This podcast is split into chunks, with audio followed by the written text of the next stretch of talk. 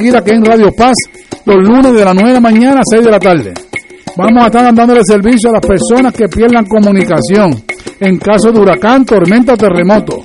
¿Ok? Así que comunícate ahora que puedes al siete ocho siete, cinco tres seis, siete nueve tres ocho. Aquí va a ser nuestro refugio para la gente que queremos ayudarle. Ahorita, Willy, el refugio para la gente que no pueden comunicarse y necesiten un sistema solar en caso de que venga un huracán fuerte. ¿Ok? Vamos a estar ayudando a las personas para que instalen su equipo. Desde el mismo lobby de Radio Paz me puede conseguir al frente o al frente de Radio Paz. ¿Ok? Porque he notado que la otra vez que vino María, la gente no me conseguía porque no había manera de conseguirme. Consígame aquí, frente a Radio Paz. Ponle la luz, Willy. Cómprame un sistema solar y escúchame aquí en Radio Paz. Todos los viernes a las cuatro y treinta de la tarde. Te espero para que me cuentes tus inquietudes acerca de placas solares con baterías. Comunícate conmigo. Soy Luis Enrique al siete ocho siete, cinco tres seis, siete nueve tres ocho de Solar Store. Cómprame un sistema solar. Cómprame un sistema solar y escúchame aquí en Radio Paz. Todos los viernes a las cuatro y treinta de la tarde. Te espero para que me cuentes tus inquietudes acerca de placas solares con baterías. Comunícate conmigo. Soy Luis Enrique al siete ocho siete, cinco tres seis, siete nueve tres ocho de Solar Store. Cómprame un sistema solar. Para la familia de Radio Paz, los clientes de Radio Paz, toda persona que instale conmigo, le vamos a regalar un foco solar para el frente de su casa. ¿Ok? O sea que si viene oscuridad, usted va a tener luz frente a su casa con el foco solar que le vamos a regalar con la compra de cualquier sistema desde tres mil ochocientos dólares instalados. Llama a Luis Enrique. Apunta este numerito en la nevera, que lo va a necesitar. siete ocho siete, cinco tres seis, siete nueve tres ocho. siete ocho siete, cinco tres seis, siete nueve tres ocho. Vamos de nuevo. Sí, porque aquí... Gracias, doña Julia. Doña Julia llamándole, preguntándonos acerca del producto. Mire, siete ocho siete, cinco tres seis, siete nueve tres ocho. Luis Enrique, póngalo en la nevera. Sistemas solares... Desde tres mil ochocientos instalados, no hay que pagar I B U. No. Y le vamos a regalar esta semana un foco solar a aquellas personas que quieran instalar con nosotros. ¿Ok? Y las instalaciones son rápidas. En menos de una semana está instalado. ¿Ok? En menos de una semana. Llama a Luis Enrique al siete ocho siete, cinco tres seis, siete nueve tres ocho. Mire, mire, mire, escuche. Este es el momento de instalar.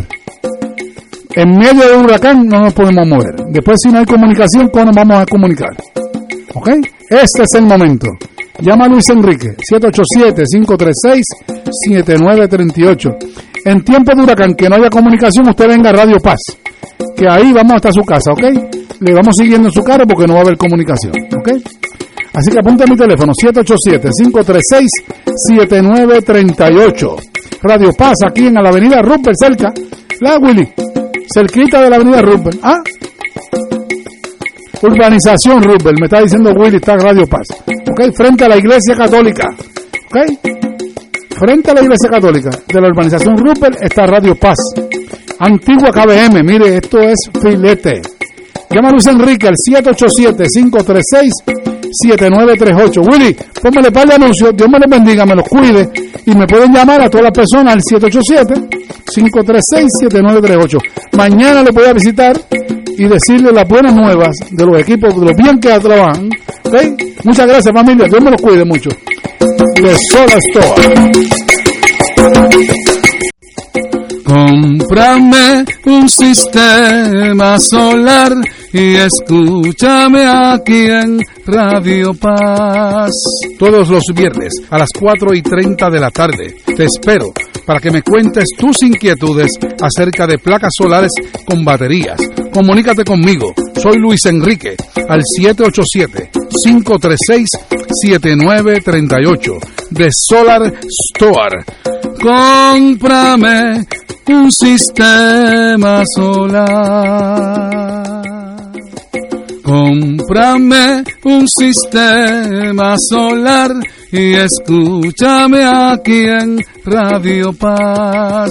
Todos los viernes a las cuatro y treinta de la tarde. Te espero para que me cuentes tus inquietudes acerca de placas solares con baterías. Comunícate conmigo. Soy Luis Enrique al siete ocho siete, cinco tres seis, siete nueve tres ocho de Solar Store. Cómprame un sistema solar. Las manifestaciones vertidas en el pasado programa no son necesariamente de la responsabilidad de Radio Paz ni de sus auspiciadores. Radio Paz ocho diez.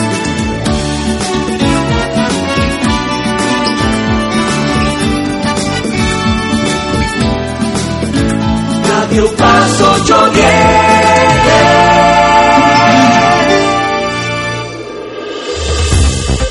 Aquí la llama se enciende cada tarde a las cinco porque escuchas Radio Paz ocho diez A M, W K B M San Juan y retransmite en diferido W O R O F M Corozal San Juan, la Casa de Fuego Cruzado, el programa de más credibilidad en la radio puertorriqueña. Esta emisora y sus anunciantes no se solidarizan necesariamente con las expresiones que escucharán en el siguiente programa. Son las cinco de la tarde, hora de escuchar Fuego Cruzado, el programa de más credibilidad en la radio puertorriqueña, en las voces de Ignacio Rivera y sus panelistas invitados con su discusión política dinámica e incisiva de los acontecimientos más importantes del momento. Fuego Cruzado comienza ahora.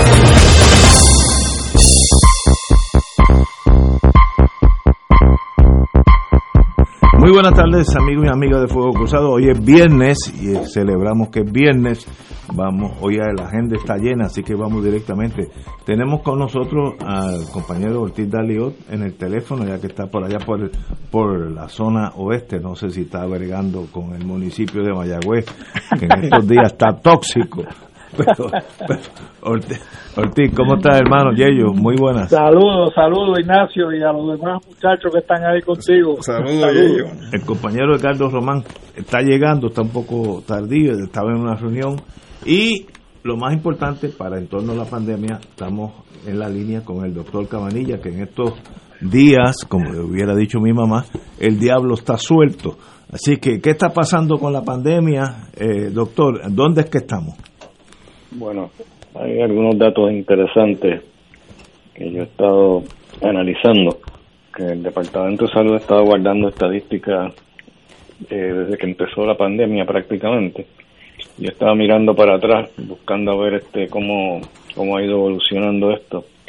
Y miré, por ejemplo, en junio del dos mil veinte, que fue poco tiempo después de empezar la pandemia, y busqué eh, cuál es la distribución de, de edades eh, desde que empezó, no desde que empezó, pero de, de junio para acá hasta abril de, de, este, de este año, y he encontrado algunos datos interesantes. Por ejemplo, en junio treinta del dos mil veinte, eh, los pacientes entre la edad de diez, de diez a diecinueve años eran solamente cinco punto cinco por ciento de, de todos eh, afectados por, por COVID.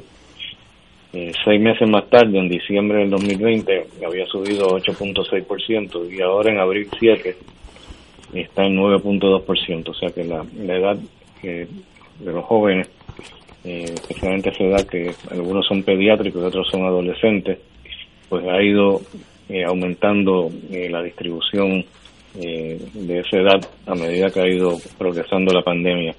Entonces, eh, el grupo de la década de veinte a veintinueve años Eh, en junio del dos mil veinte eran quince punto dos por ciento, luego en diciembre subió diecisiete punto ocho por ciento y en abril pues se quedó en diecisiete punto siete por ciento, pero definitivamente subió.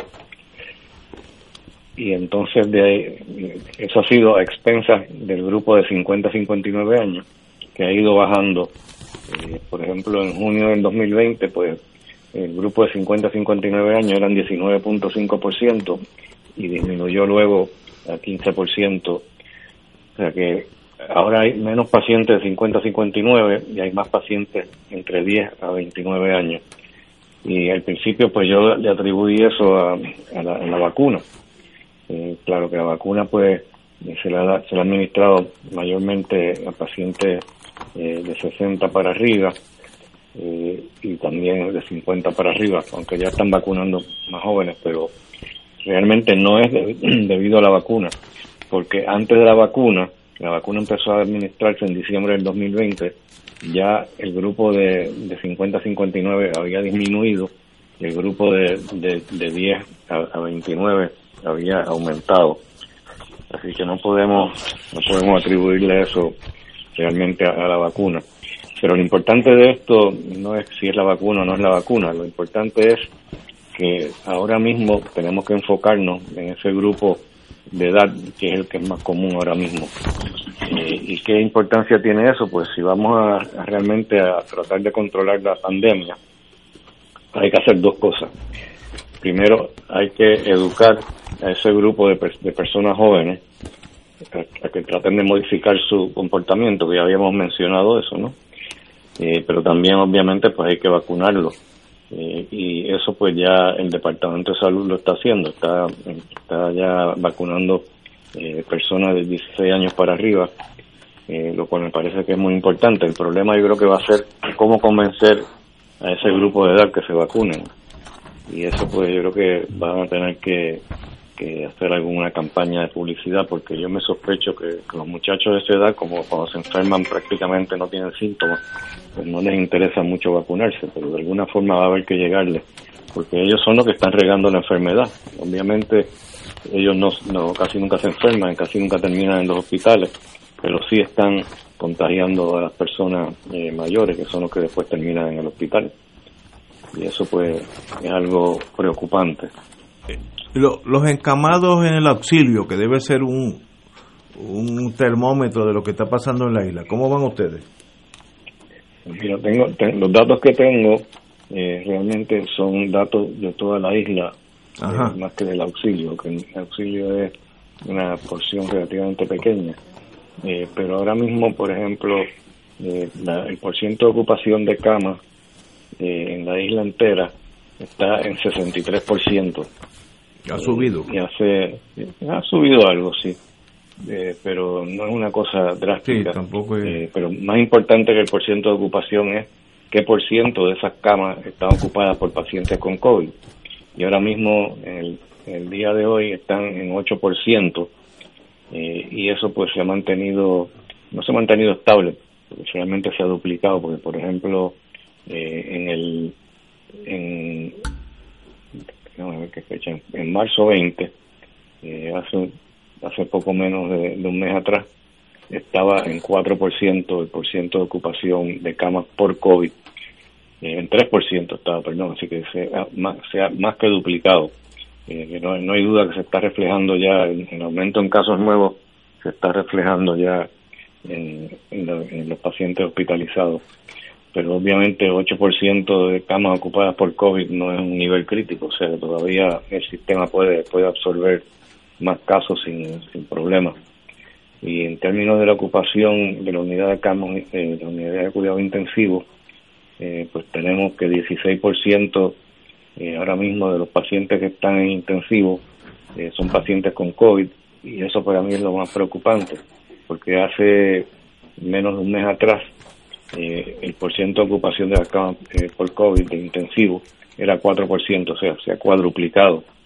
Eh, no hay duda que, que se está viendo, eh, se está reflejando eh, la enfermedad en, en los hospitales, eh, pero de nuevo, no es que estemos en un, en un momento crítico, que, que estamos sin camas de intensivo ni sin respiradores, todavía tenemos eh, suficientes camas para acomodar a esos pacientes, pero no deja de, de ser preocupante, ¿no? Y ¿por qué, ¿por qué ha subido más la ocupación de camas en intensivo que la misma ocupación de camas generales? Es otro dato interesante, lo cual me hace pensar que quizá las cepas variantes estén ya haciendo algún impacto, porque sabemos que estas cepas no solamente son más contagiosas, sino que son más virulentas, algunas de ellas también, así que es un, es un punto que, que tenemos que, que evaluar, y el Departamento de Salud está consciente de, del problema y están tratando de, de, de empezar a secuenciar eh, los virus eh, que están causando estas enfermedades para ver si es que hay alguna cepa en particular que está predominando en Puerto Rico. Como yo dije anteriormente, la que más me preocupa es la de Brasil. La de Sudáfrica también es un poquito preocupante, pero la de Sudáfrica sí es susceptible a la vacuna de Pfizer. Eh, la de Brasil no sabemos, eh, pero de esos pacientes que están hospitalizados, pues yo creo que va a ser importante eh, determinar si son eh, debido a alguna cepa variante. Pues si es así, pues entonces tenemos un problema más serio de lo que se pensaba, ¿no? De, de los pacientes que están hospitalizados, ¿alguno ya estaba vacunado las dos veces? Sí. Okay. Y no voy a comentar más de eso porque no tengo eh, cifras nada más que un puñado de pacientes, pero sí está ocurriendo eso. Así que aun cuando uno esté vacunado, es posible que uno coja una nueva cepa de esta y por lo menos lo, bueno. pon, lo ponga uno contra la pared. Sí, no sabemos de nuevo si, si, si todo esto es debido a alguna cepa nueva, así que no quiero sí. atribuirlo todavía a eso hasta que no se tengan los datos que el Departamento de Salud está analizando ahora mismo. Wow. Muy bien. Yeyo, usted está en la línea. Oye, esa, esa, eso último no es una buena noticia, por lo menos para los que estamos vacunados. Este doctor, ¿qué, qué sabe de, de cuándo se espera que se apruebe la vacuna para los muchachos de doce a dieciséis? ¿Tiene alguna información sobre ese respecto? Sí, yo me imagino que va a ser bien pronto, porque acaba de publicar eh, una, creo que es la de Pfizer, acaba de publicar los datos en pacientes de doce a quince años, creo que fue, y de doce a quince, que fueron espectaculares, que tuvieron cien por ciento de protección. Así que yo estoy seguro, seguro que con eso van a ir a, a la F D A a, para pedir aprobación para pacientes de, de doce para arriba. ¿Y, y sabe qué está pasando con la vacuna de Johnson and Johnson? Que leí que la producción no está a la expectativa que tenía Estados Unidos sobre esa vacuna. Pues no he leído nada de eso, no, no, no estoy al tanto de que esté ocurriendo eso.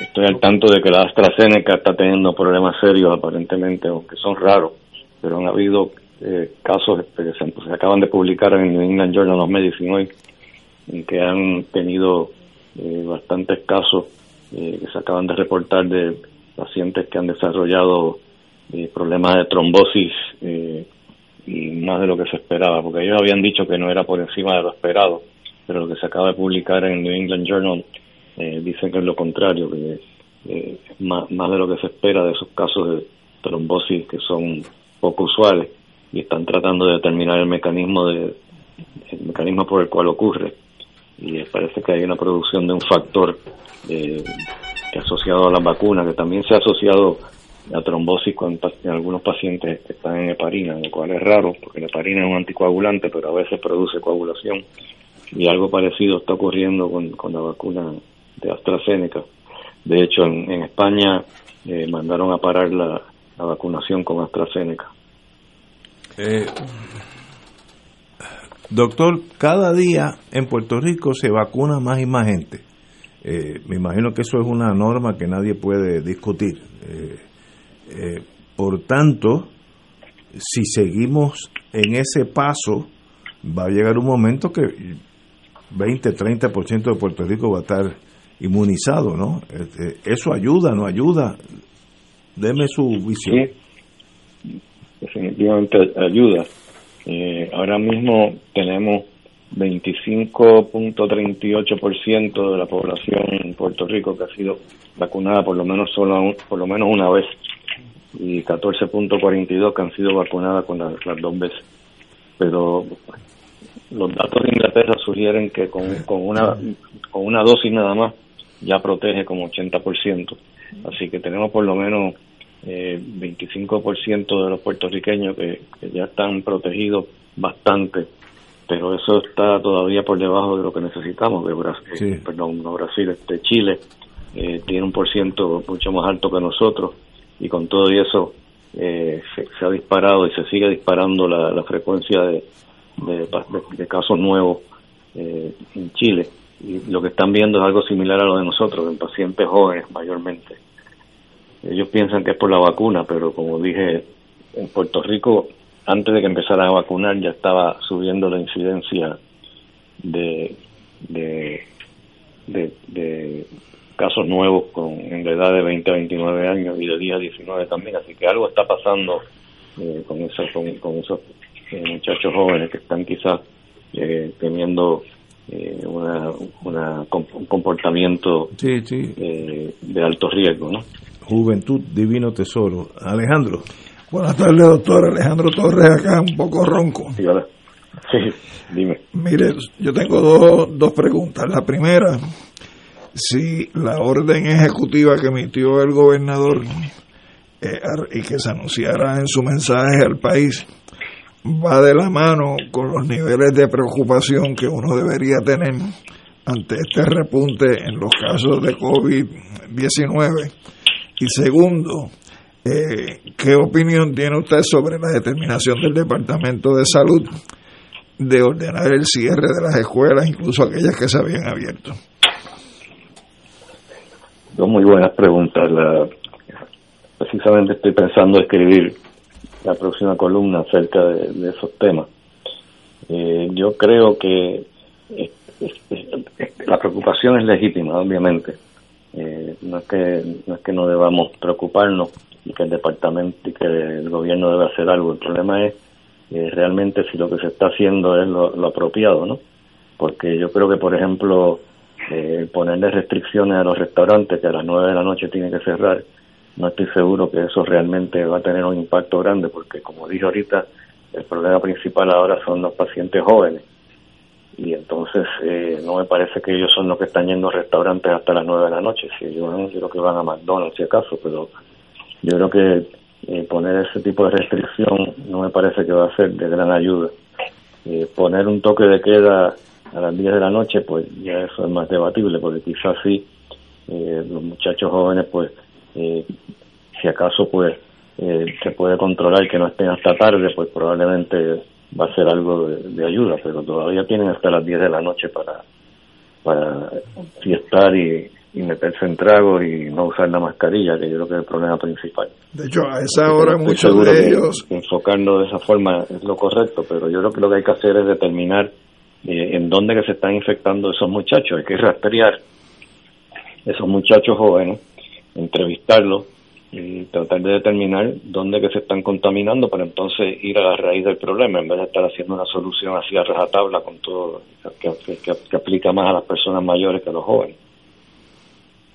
De, de, y lo de las escuelas, pues de nuevo este es un problema interesante, porque como hablamos anteriormente, creo que fue en el último programa el lunes, eh, los estudiantes en las escuelas, eh, un estudio que se hizo en Barcelona, Eh, realmente no no son eh, el foco de infección más grande. O sea que cuando abrieron las escuelas en Barcelona encontraron que no hubo ningún impacto en la, la epidemia, y de hecho las que más riegan la enfermedad no son los estudiantes sino las maestras, y las maestras pues ya debieran estar todas vacunadas.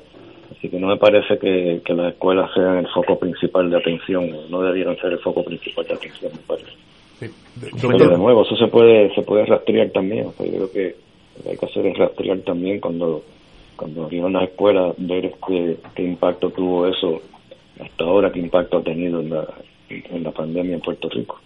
Doctor, buenas tardes. Edgardo Román de este lado. Eh, a, mí, a mí me parece que la orden ejecutiva tiene que ser, igual que la política pública que se adopta, el, el, el elemento central, el eje central de, la, de las medidas que se van a tomar para de alguna manera comenzar a a limitar aún más lo que es el, el, el contagio. Entonces surgen algunas dudas, las comparto para ver su, su parecer. Eh, el, el problema no es la no es la hora, el problema es la cantidad de gente que se aglomera. Eh, el problema inclusive no es el restaurante. El, el, vimos una, unos videos de, de Cayo Caracoles en horario diurno, eh, con miles de personas, unos encima de otros. De hecho, vimos otro ese incidente recientemente, lo vimos en el mensaje del gobernador, estaban todos los legisladores, los invitados, todos un, confinados en un mismo espacio. Eh, es verdad que tenían la, la, la, la mascarilla, pero, pero ciertamente eh, a mí me, me parece, y no sé cuál es su, su criterio, digamos ya científico, eh, que el problema debe estar enfocado en lo que es el resultado de la investigación científica, de dónde son los lugares de contagio, cuáles son las verdaderas actividades eh, que nos ponen en, en riesgo. Usted menciona las escuelas en, allá en Barcelona, en, en Cataluña, me, me hace perfecto sentido. Eh, pero aquí hemos visto una serie de, de, de eventos en donde ha habido, digamos, fiestas familiares, cien personas o cincuenta, sesenta personas, muchos de ellos sin mascarilla. El, el, el, ciertamente es ese tipo de, de experiencia familiar es muy difícil de controlar, muy difícil de controlar, eh, y requiere más que nada una buena educación, una, una que la gente esté informada de la posibilidad no solamente del contagio, sino incluso de la, de la muerte. ¿Cuál es, cuál es su parecer? cien por ciento de acuerdo con lo que has dicho. Definitivamente los hogares eh, parece que son el problema principal, eh, y también es que las actividades en las playas, por ejemplo, se parece que han habido en muchos casos que se están contagiando en la playa, lo cual es, es curioso porque en la playa pues, es un espacio abierto, pero claro, puede ser un espacio abierto, pero si los muchachos pues se pegan uno a los otros, pues entonces no importa que sea abierto, si se van a tocar y eso, pues se van a contaminar. Así que yo creo que es cuestión de, de investigar eso, como dije ahorita, pues hay que ver el grupo principal que está afectado y entrevistar, rastrear a todos todos esos contactos y a ver este qué es lo que está sucediendo. Y además este con con, la, con una aplicación de Google eh, se, se ha utilizado para ver el desplazamiento de la gente. Eh, y hay un artículo de, que se escribió hace tiempo atrás de Stanford eh, que lo usaron eh, para determinar eh, los movimientos de la gente rastreándolos con, con los teléfonos celulares, no que sepan quién es quién, pero simplemente saber cómo se van moviendo eh, en el fin de semana, dónde es que van todas esas personas, y ellos pues pudieron determinar ahí eh, por ejemplo eh, a los restaurantes que iban, y eso se puede hacer, se puede determinar Eh, qué restaurantes están visitando, qué sitios están yendo, si están yendo a la playa, dónde están, o en los parques, dónde que se están aglomerando la gente. Eso pues me parece que un estudio epidemiológico de esa naturaleza sería sería muy importante y muy interesante. Quería comentarle algo más. En el día de hoy había vacunación en varios lugares, entre ellos el Pedrín Zorrilla aquí en, en el área de, de Atorrey. Eh, ¿usted tiene conocimiento si hay algún problema de, de, de, de entrega de vacunas? Porque las personas que fueron allí me llamaron para informarme que estaban cancelando la vacunación hoy en el Zorrilla debido a que no contaban con vacunas.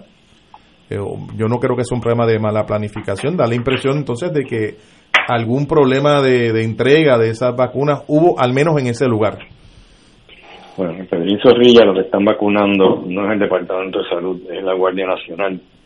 Según yo tengo entendido, ellos están recibiendo la vacuna directamente. No dependen, según yo entiendo, no dependen del Departamento de Salud. Así que es posible que a lo mejor el suplido de ellos eh, no esté a la par con el suplido del Departamento de Salud, donde tienen eh, más que suficiente eh, suplido de, de vacuna. Así que habría que preguntarle a la Guardia Nacional qué fue lo que pasó, pero no, no, no me extrañaría que fuera eso. Eh, doctor, eh, finalizando, le hemos tomado más tiempo del usual, así que solicito que nos perdone. Leí esta semana una, una noticia muy triste, y es que en Haití tienen cero vacunas hasta ahora, cero, terrible, ninguna, terrible. Una cosa que casi incomprensible. ¿Qué genera eso en torno a los anticuerpos de los haitianos? Ellos se van inmunizando a la cañona, muriéndose algunos, sobreviviendo otros. ¿Cómo que ese laboratorio de seis millones de haitianos, qué pasa allí sin vacuna? El pobre pueblo de Haití eh, siempre ha sido ignorado. Eh, ahora mismo yo no tengo ninguna información de qué es lo que está pasando en Haití, cómo está cómo están los casos en, en Haití.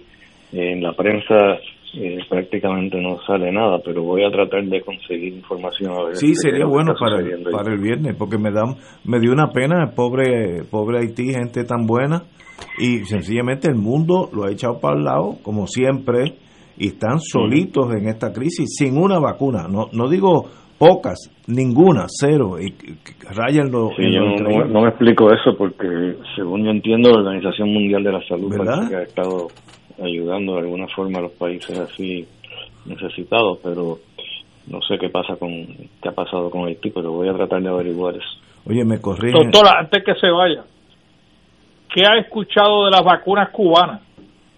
Soberana uno. Bueno, la Soberana uno fue eh, básicamente no no funcionó. La y la Soberana dos creo que estaba funcionando mejor, pero pero no he, no he oído nada recientemente. No sé cómo está funcionando realmente.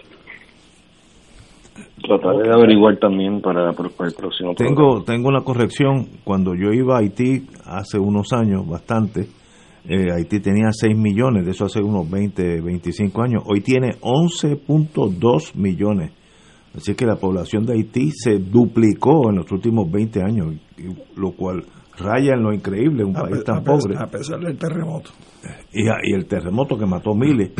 Bueno, doctor, pues averígüenos algo de la hermana República Haitiana y sobre todo en Puerto Rico, eh, qué está pasando, si estamos peleando, como diría, como dije nuevamente, si el diablo está suelto por aquí o, o, si, o, o si lo tenemos agarrado. Espero que la vacuna nos ayude. Un privilegio, doctor. Vámonos, con mucho gusto. Muchas gracias. Vamos a una pausa, amigos. Fuego Cruzado está contigo en todo Puerto Rico. El Consulado Honorario del Perú en Puerto Rico convoca a los ciudadanos peruanos que tengan su documento nacional de identidad D N I con dirección en Puerto Rico a participar en las elecciones presidenciales dos mil veintiuno que se llevarán a cabo el domingo once de abril de ocho de la mañana a cuatro de la tarde en la Guardia Nacional de Puerto Rico, calle General Esteves, número cien en San Juan. Información siete ocho siete, cinco ocho siete, nueve siete seis siete, siete ocho siete, cinco ocho siete, nueve siete seis siete.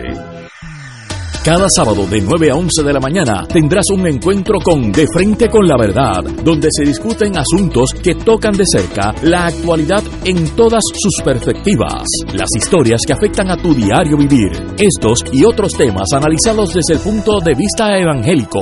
De Frente con la Verdad, todos los sábados de nueve a once de la mañana por Radio Paz ochocientos diez. Ser rotario es dar de sí, con amplitud, sin anhelo de recompensa del cielo, antes de pensar en sí. Mensaje del Club Rotario de Río Piedras. En Oro noventa y dos punto cinco F M, Radio Paz ochocientos diez y el Canal trece estamos trabajando a tono con la emergencia que en estos momentos está viviendo Puerto Rico. Estamos ofreciendo nuestros servicios al máximo con el personal disponible según nos permitan las circunstancias. Si tiene un mensaje para ofrecer a sus asociados, clientes o personal, solo tiene que llamar al siete ocho siete, tres cuatro nueve, siete nueve cuatro nueve, siete ocho siete, cinco cinco dos, cero ocho dos cinco y nuestros empleados le comunicarán al personal de ventas para atender su necesidad. A nuestros clientes estén en comunicación con su ejecutivo o ejecutiva de ventas que continúan ofreciendo sus servicios como de costumbre. Recuerden los teléfonos siete ocho siete, tres cuatro nueve, siete nueve cuatro nueve y siete ocho siete, cinco cinco dos, cero ocho dos cinco. Y ahora continúa Fuego Cruzado.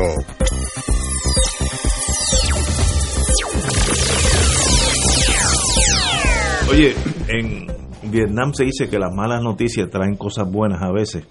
Y la Cámara y el Senado han cerrado por las próximas dos semanas debido a que tienen... Se nos cae el país ahora, este, ¿no? COVID diecinueve, la senadora Rosamar Trujillo del Partido Popular está contaminada.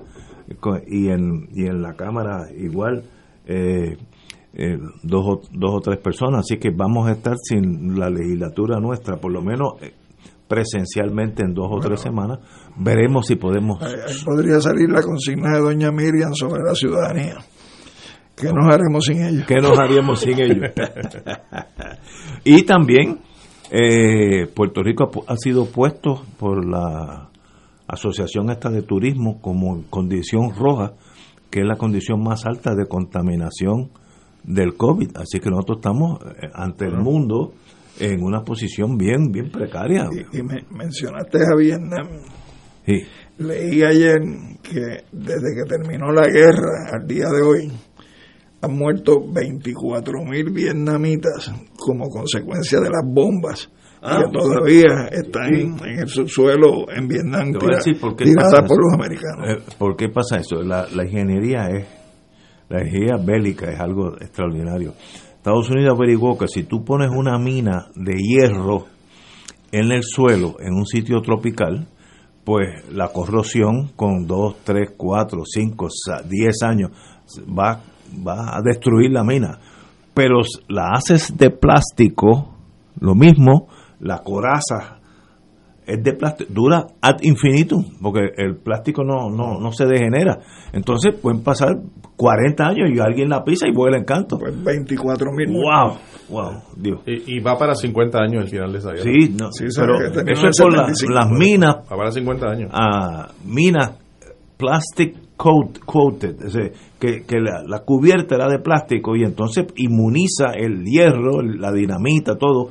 De, de la contaminación de, del aire hasta que alguien la pisa, entonces pues pasa lo que debe pasar. En tiempo de guerra eh, pues mata a la persona, en tiempo de paz pues es la algo absurdo también. Pero es un absurdo porque ya lo han dicho, el que lo pisa es el nieto del soldado aquel enemigo tuyo, es el nieto, pero así es, así de trágica es la vida. Y volviendo a la noticia anterior, ¿van a desinfectar y a fumigar el, el Capitolio? No, este, tenemos aquí un senador para que nos diga, oye, el senador Zaragoza, usted ha cogido COVID porque usted, allí está eso cundido, dicen el senador. Sí, yo me hice la prueba ayer y ahorita me, tra- me salí negativo. Tengo las, mis dos vacunas ya, ¿verdad? Que ah, no, si tiene las dos eso, vacunas, eso ayuda. Si tiene las dos vacunas, bendito, esto es un quitado. Pero allí en, han dicho que hay una senadora, Trujillo, de apellido. Sí, Rosamar, la de Humacao. Humacao. Y en la Cámara también, así que ustedes están eh, tienen dos semanas de vacaciones en el sentido... Diría alguien religioso que el Señor obra por caminos misteriosos. Bueno, vamos, espérate, no, no vamos a una pausa. Tenemos aquí al compañero Juan Zaragoza, el senador Juan Zaragoza, que le tenía una pregunta porque hoy leí algo y yo pues he aprendido con mi mayoría de edad. Cuando era más joven lo sabía todo. Pero ahora que estoy ya menos joven, eh, he, ap- eh, he aprendido a preguntar.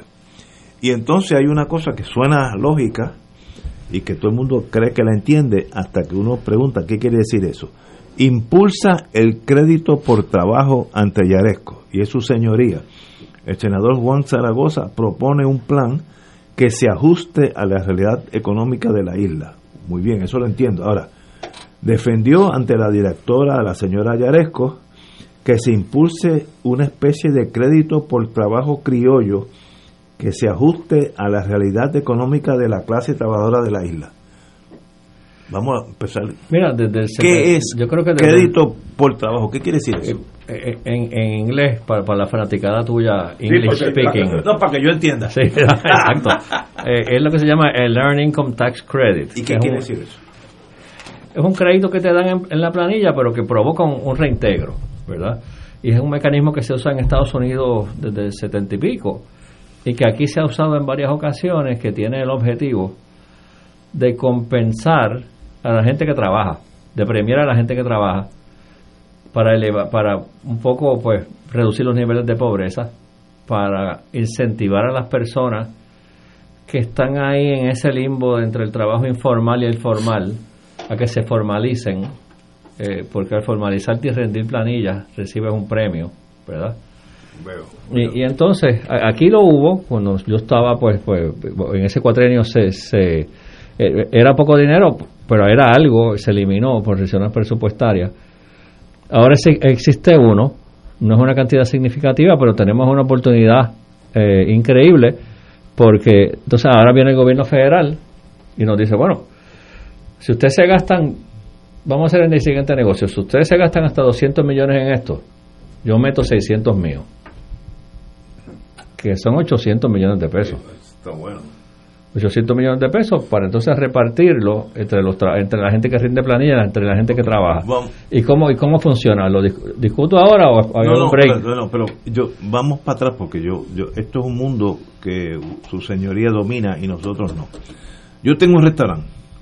Tengo cinco empleados. Sí. Le pago, vamos a poner un número redondo, quinientos pesos a la semana, para sí. inventé ese número. Eh, a fin de mes, pues cada uno yo le pagué dos mil.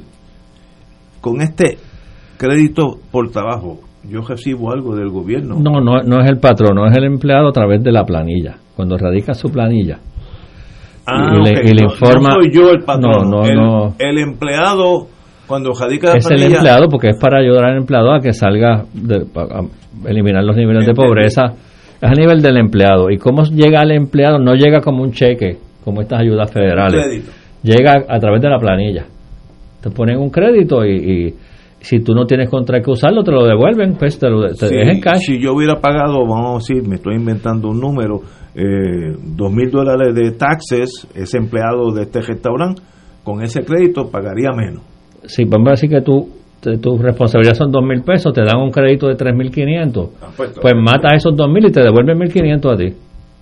Eso está bueno. Y te ponen te ponen en juego. Ah, pues yo, yo entendía que era el patrón, no, no es el empleado. Es el empleado. Por eso es que lo que usted dijo, que le conviene a ese trabajo informal ser formal, porque tiene que sacar una planilla para que le venga. Exactamente, ese exactamente. Y es una, es una mecánica wow. que gira alrededor de tres variables. Eh... cantidad de ingresos, eh, cantidad de hijos y estado civil. Y es una tablita que tú te buscas y dices, bueno, soltero, soltero, un hijo, dos hijos, tres hijos, casado, un hijo, dos hijos, tres hijos, y te buscas ahí según va aumentando el ingreso. Mi planteamiento es el siguiente. En Estados Unidos eso existe, ¿verdad? Pero la composición familiar, la, la economía de Estados Unidos es diferente. En Estados Unidos la cantidad de empleados en el salario mínimo es mucho menor que aquí, ¿verdad? Es casi inexistente, es casi irrelevante. Pero cuando tú vas a esa tablita en Estados Unidos, en el caso de alguien que se gane quince mil doscientos veinte, que es el salario mínimo, el crédito es cero. Y, y entonces está más, in, más inclinada hacia gente que se gana más dinero y tiene más hijos. Porque allá la cantidad de hijos dependientes es dos, tres, cuatro promedio. Aquí, de acuerdo a las últimas planillas que yo vi, es menos de uno. Hijos dependientes, en promedio. Menos de uno. Menos de uno. ¿Y cómo fue el menos de uno? No, en promedio, en promedio. Cuando ah, tú coges la pueblo, cuando tú coges con la gente que rinde. Sí, no es que sea alguien chiquito. Vaya suave. Sí. Porque aquí, pues ya tú sabes la situación que tenemos con la natalidad, ¿verdad? Que la gente cada vez tiene menos hijos. Así que el de Estados Unidos, de nuevo, gira. Está más pesado hacia niveles más altos de ingresos y mayor cantidad de, de, de hijos. Mi planteamiento es que eso hay que criollizarlo. ¿Cómo? ¿Cómo es eso? Y cargar la balanza hacia ese de salario mínimo, hacia las personas que se ganan menos. El restaurante mío. El restaurante mío con los cinco empleados. Oye, porque aquí hay mucha gente de salario mínimo. Toda, o sea, esa, toda, esa persona el, de salario el, mínimo. El treinta y tres por ciento de la fuerza de trabajo está en el mínimo. Eh, Wow. Ese que se gana quince mil doscientos veinte, doscientos ochenta, que en el sistema federal el crédito es cero, cero. Si eres soltero, a, a, aquí. aquí tienen que ser dos o tres mil pesos, eso porque es. Tiene que ser una cantidad de dinero que, que, que te impacte, atraigan, ¿eh? Que te haga una diferencia, que te mueva la aguja, que, ¿verdad? Eso es lo que tú dices, usted dice criollizar. Exactamente, exactamente. Ah, para que tenga impacto en aquí, Puerto Rico. Aquí, porque tú no puedes trasplantar ese tipo de herramientas de un país a otro, porque es que somos economías diferentes, demografías diferentes, composiciones familiares diferentes. Y yo digo, espérate, el, el, la herramienta es buena, está aprobada. La cantidad de dinero es brutal, ochocientos millones de forma permanente aquí para ese programa es una cantidad de dinero sustancial. ¿Y eso ya existe? Eso se aprobó ahora en el último plan de, de, de ayuda del presidente. Okay, ya no, ya, sí, ya, es un sea. programa que existe muy, hace muchos años en Estados Unidos. Y ahora por primera vez nos meten a nosotros. Es interesante. Mira, y, mira, y entonces está la oportunidad. Mira, mira este dato. De acuerdo a las cifras que ofrece el Buró de Estadísticas Laborales de Estados Unidos para dos mil catorce, En Estados Unidos habían setenta y cinco punto nueve millones de trabajadores mayores de dieciséis años que trabajaban recibiendo paga por hora. Es decir, no estamos hablando de los ejecutivos, sí, profesionales, sí. administradores. De esa cantidad representaba el cincuenta y ocho punto ocho por ciento de todos los asalariados en Estados Unidos. Entre aquellos que se les pagaba por hora, había uno punto cinco millones que devengaban exactamente el salario mínimo. Y había uno punto ocho que estaban por debajo del salario mínimo. Cuando tú sumas ambos grupos, quiere decir que tres punto tres millones de personas estaban en esa categoría en Estados Unidos, y eso representaba el cuatro punto tres por ciento del total de los empleados. cuatro punto tres. Cuando tú vienes a Puerto Rico y usas los mismos criterios, aquí era el treinta y dos por ciento. Es decir, no te digo, no de más de trescientas mil personas estaban en el salario mínimo. No, no son comparables. No, y mira este otro dato. Si estás en el salario mínimo, tu ingreso anual es quince mil ochenta, cuando el nivel de pobreza es once mil novecientos catorce. Cuando tú confrontas esos dos datos, la diferencia entre estar en el nivel de pobreza y ganar salario mínimo solamente es de doscientos sesenta y tres punto ochenta y tres al mes, que es lo mismo que sesenta punto ochenta y ocho a la semana, que es lo mismo que uno cincuenta y dos por hora. O sea, la distancia entre el nivel de pobreza y lo que tiene el treinta y dos por ciento de nuestra población en ese momento, a base de salario mínimo, es eso, uno cincuenta y dos. Mira qué interesante, Ignacio, sin tratar de confundirte con los números. Una persona que está en salario mínimo, siete veinticinco, que se gana quince mil doscientos y pico, tú le das un crédito de estos de tres mil y pico de pesos y lo pones eh, como como tres mil ochocientos pesos y lo pones, y, y es como si el salario mínimo se lo hubiese subido de siete veinticinco a nueve. Bueno, el efecto. El efecto. Buen punto, sí. Buen punto. Interesante. Y entonces eso hace una diferencia. Sí, ¿verdad? sí, sí, sí. Ya, ya tendría un sueldo de nueve punto algo dólares. Exactamente. Por... Ah, Yeyo, ¿estás en la línea? Estoy aquí, senador, sí. Saludos, Zaragoza. Saludos, saludos. Ortiz Dalio, tengo una pregunta. Si usted está criollizando el Earned Income Tax Credit, ¿por qué no añadirle el Child Tax Credit para ayudar a la natalidad? Sí, de, de hecho, el, el, el, el Child Credit también entra en vigor aquí, eh, bajo la misma legislación. Uh-huh. En los análisis que estamos haciendo, la, la, la meta de nosotros es, es combinarlo. O sea, que poder presentarle a la gente una tablita. El Child Credit es un mecanismo, para el beneficio de los que nos oyen, donde se te da una cantidad de dinero meramente por cada hijo.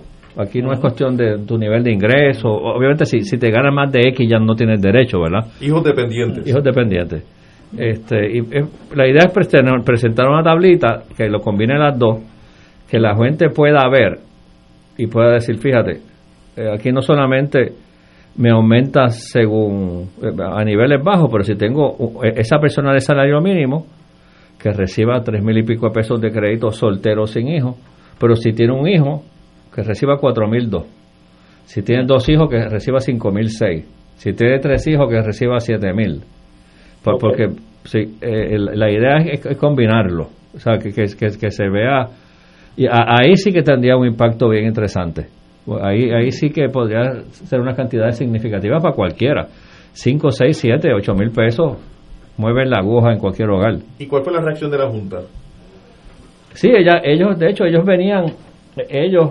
En Puerto Rico hay un programa eh, similar, pero en, con un presupuesto mucho más recogido, ¿verdad? Ellos en términos filosóficos siempre han estado de acuerdo al programa.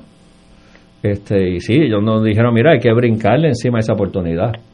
Porque como está diseñada la ley federal, ellos no, el gobierno federal nos dice, asegúrate de por lo menos gastar doscientos. Diseña algo que por lo menos te gaste. Si tú llegas a doscientos, yo pongo el resto. O sea, que, que tenemos que asegurarnos de hacer algo lo suficientemente amplio para llegar a esos doscientos millones, porque entonces ellos pongan los seiscientos de ellos.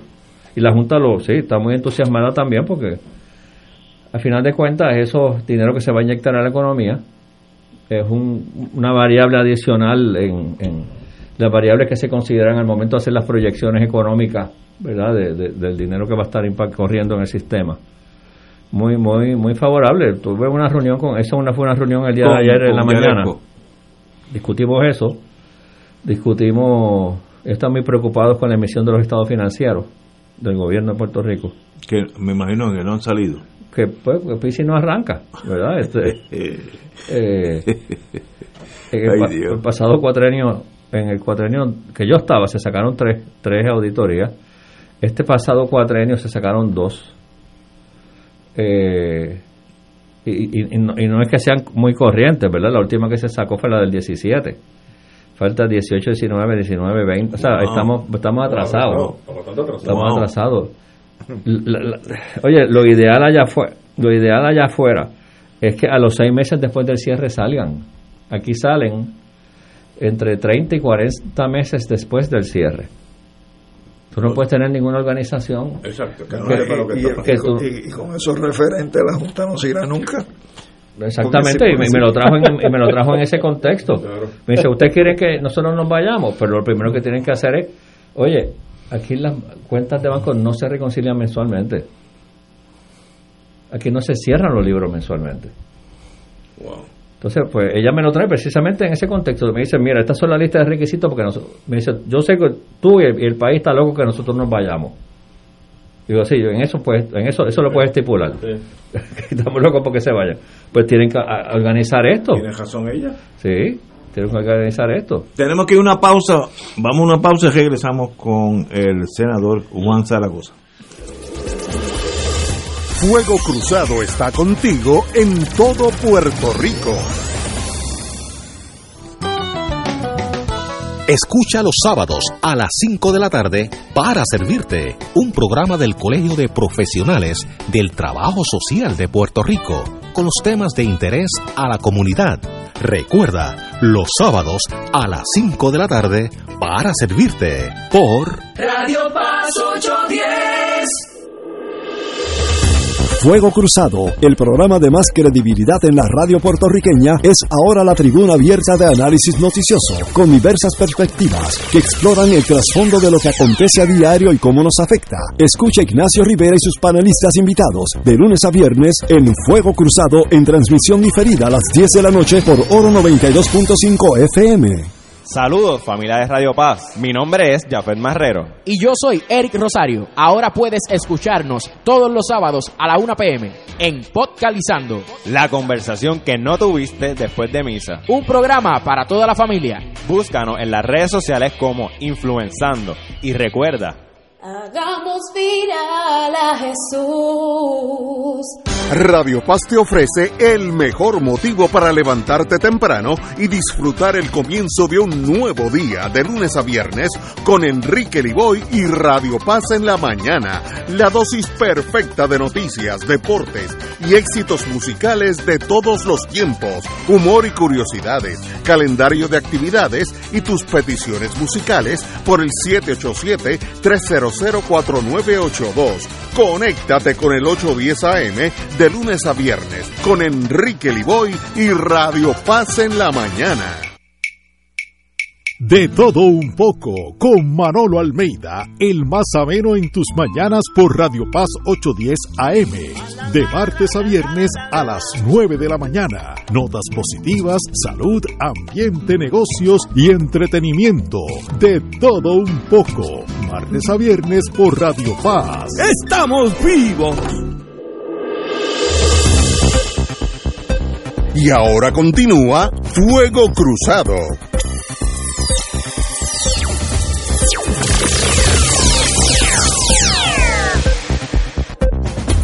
Regresamos, tenemos el privilegio de tener al amigo, el senador Juan Zaragoza en Puerto Rico, en Puerto Rico no, en Fuego Cruzado, senador de Puerto Rico.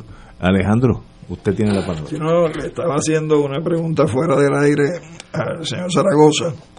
Eh, en términos de mecanismos de captación de ingresos y de captación de evasión de ingresos, porque él estaba mencionando cómo personas que pueden estar en la economía informal se formalizan.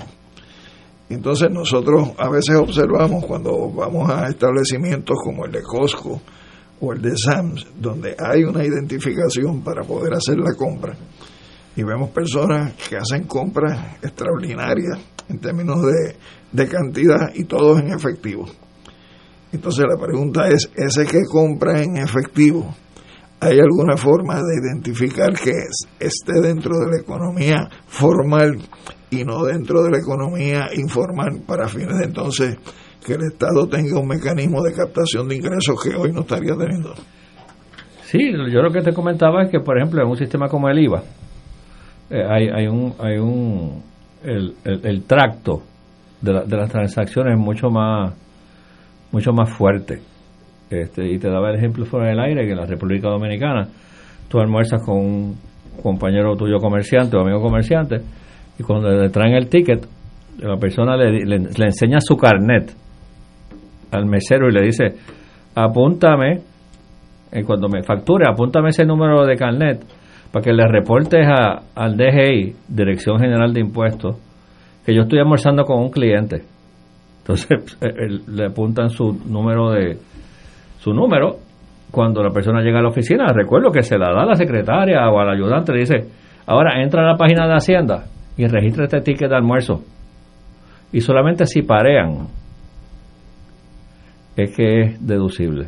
Y, o sea que a lo que voy es que el, el, el comercio tiene la obligación de, de solicitarle el carnet o la, una información de identificación en todas las compras.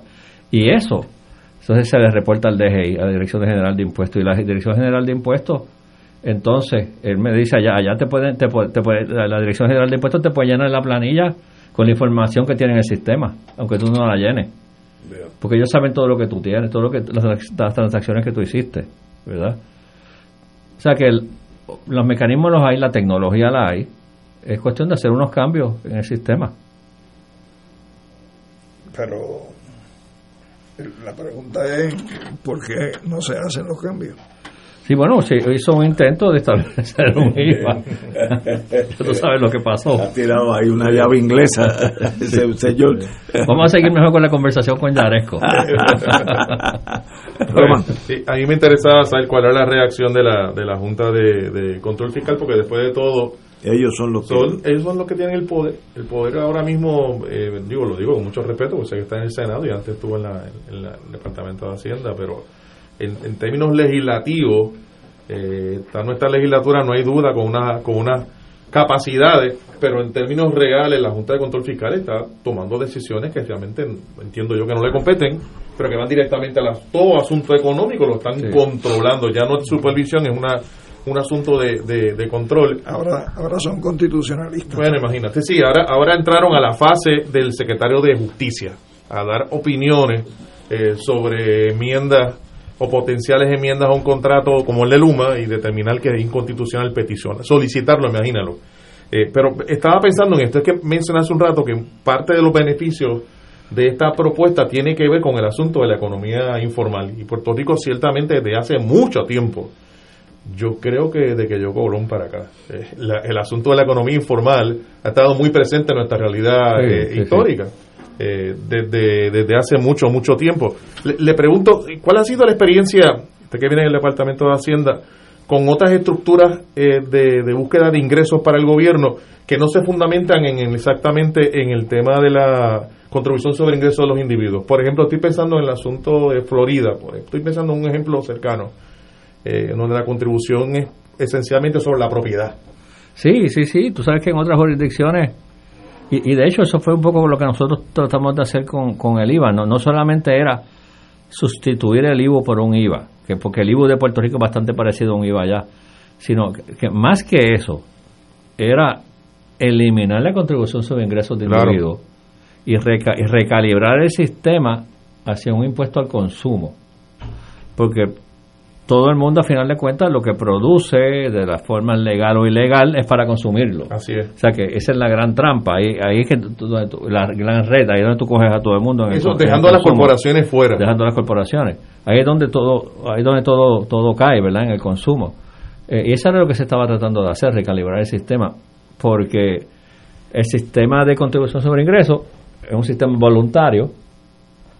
Eh, sí hay ciertos papeleos de informativas y demás, pero a final de cuentas eh, hay un grado de flexibilidad, ¿verdad?, en, en la preparación y, y, y en la información que se incluye, este que definitivamente el, el impuesto al consumo es más preciso. Otra herramienta que se usa muy comúnmente en, en otras jurisdicciones es la contribución sobre la propiedad, claro, este especialmente propiedad personal, bajo la teoría de que esas, en muchas ocasiones esas riquezas, una de las formas, una forma de consumo es consumir propiedades, ¿verdad? Comprar propiedades, que también es un, un indicador de del nivel de riqueza de la persona.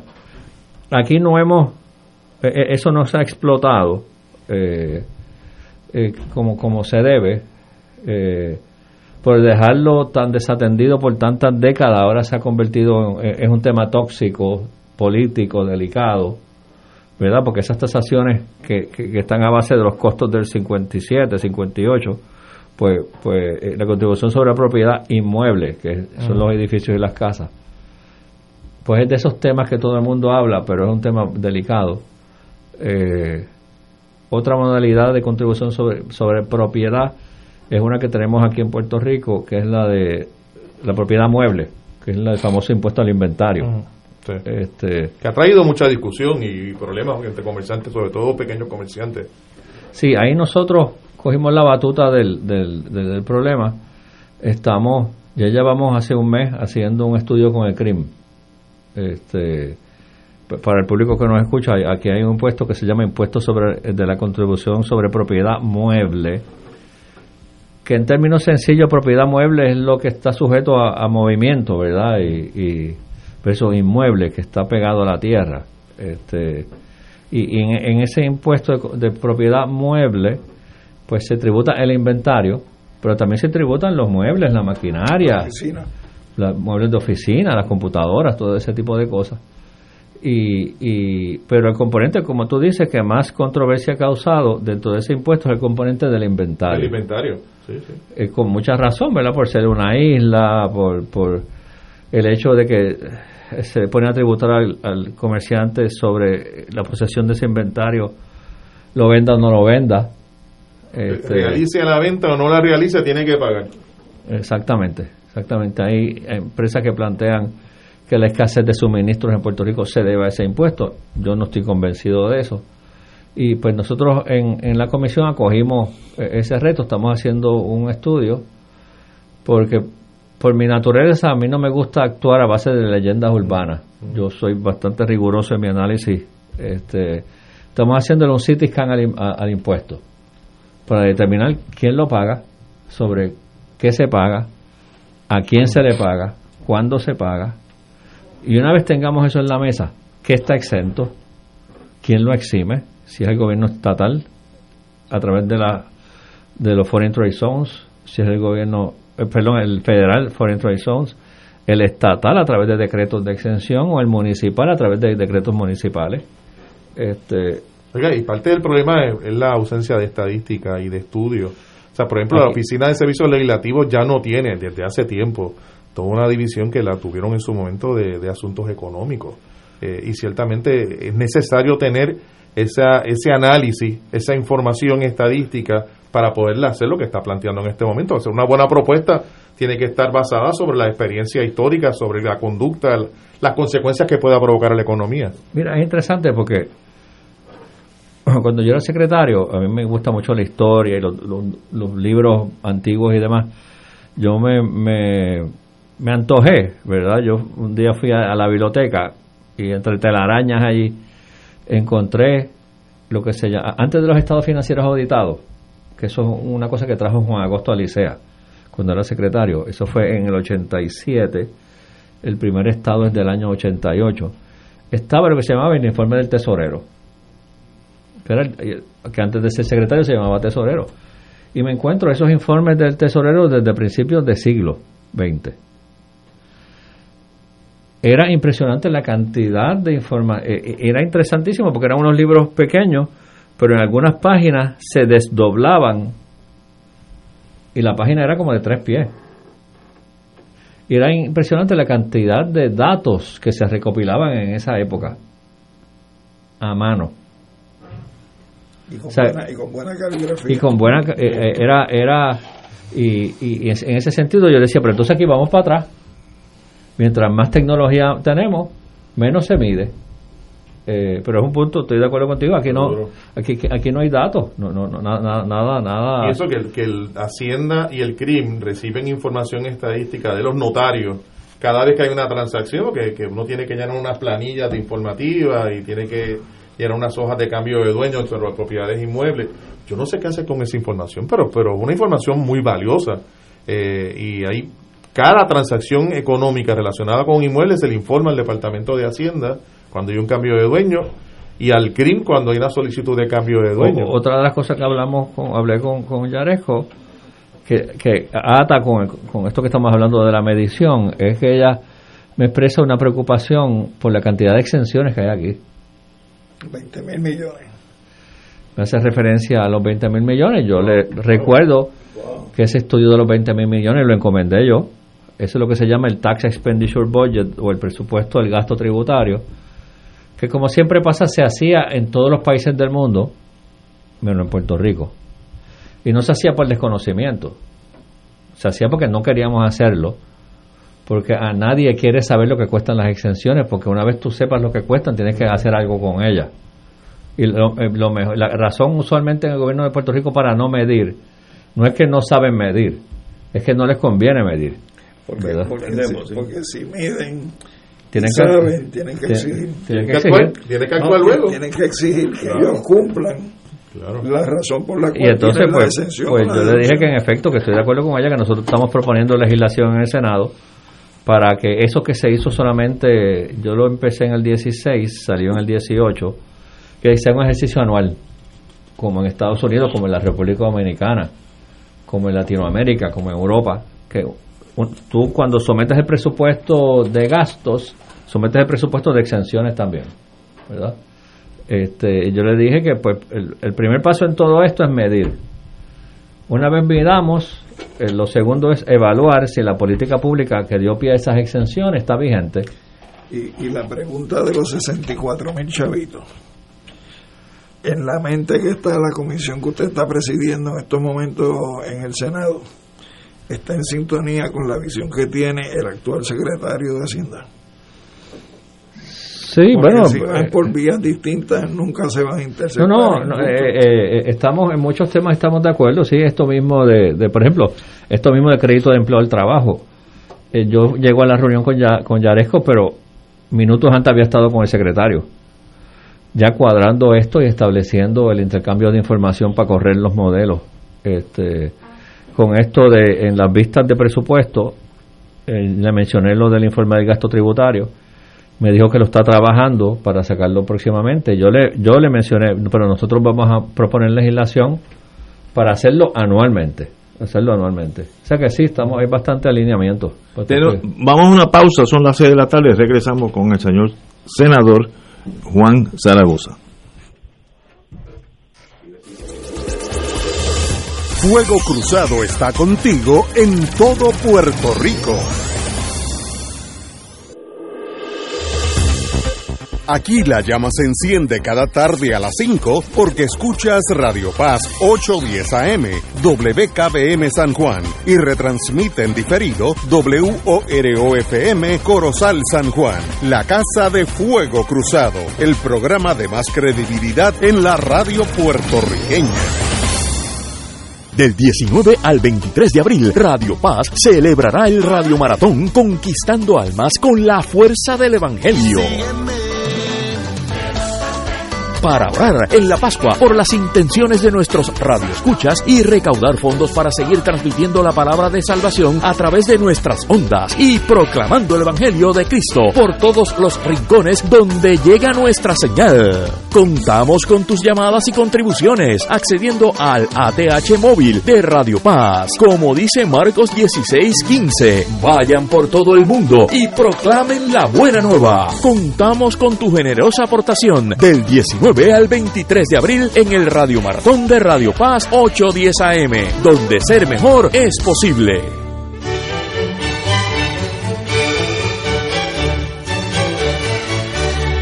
Aleluya, Reina del cielo, alégrate, aleluya. Porque el que mereciste llevar en tu seno, aleluya, resucitó como lo había dicho, aleluya. Ruega por nosotros a Dios, aleluya. Gózate y alégrate, Virgen María, aleluya. Porque ha resucitado Dios verdaderamente, aleluya,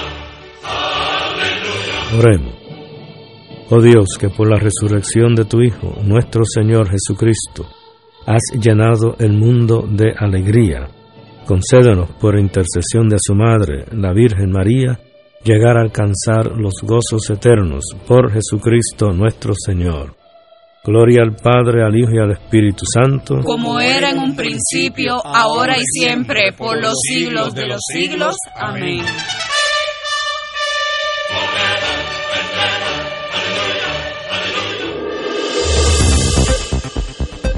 Y ahora continúa Fuego Cruzado.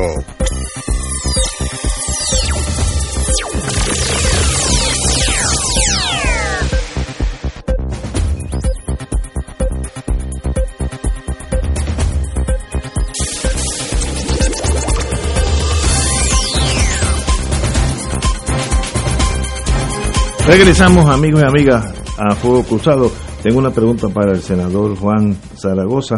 En la Caribbean Business sale hoy que hay posibilidad de que continúe con vida el Banco de Desarrollo Económico, Economic Development Bank.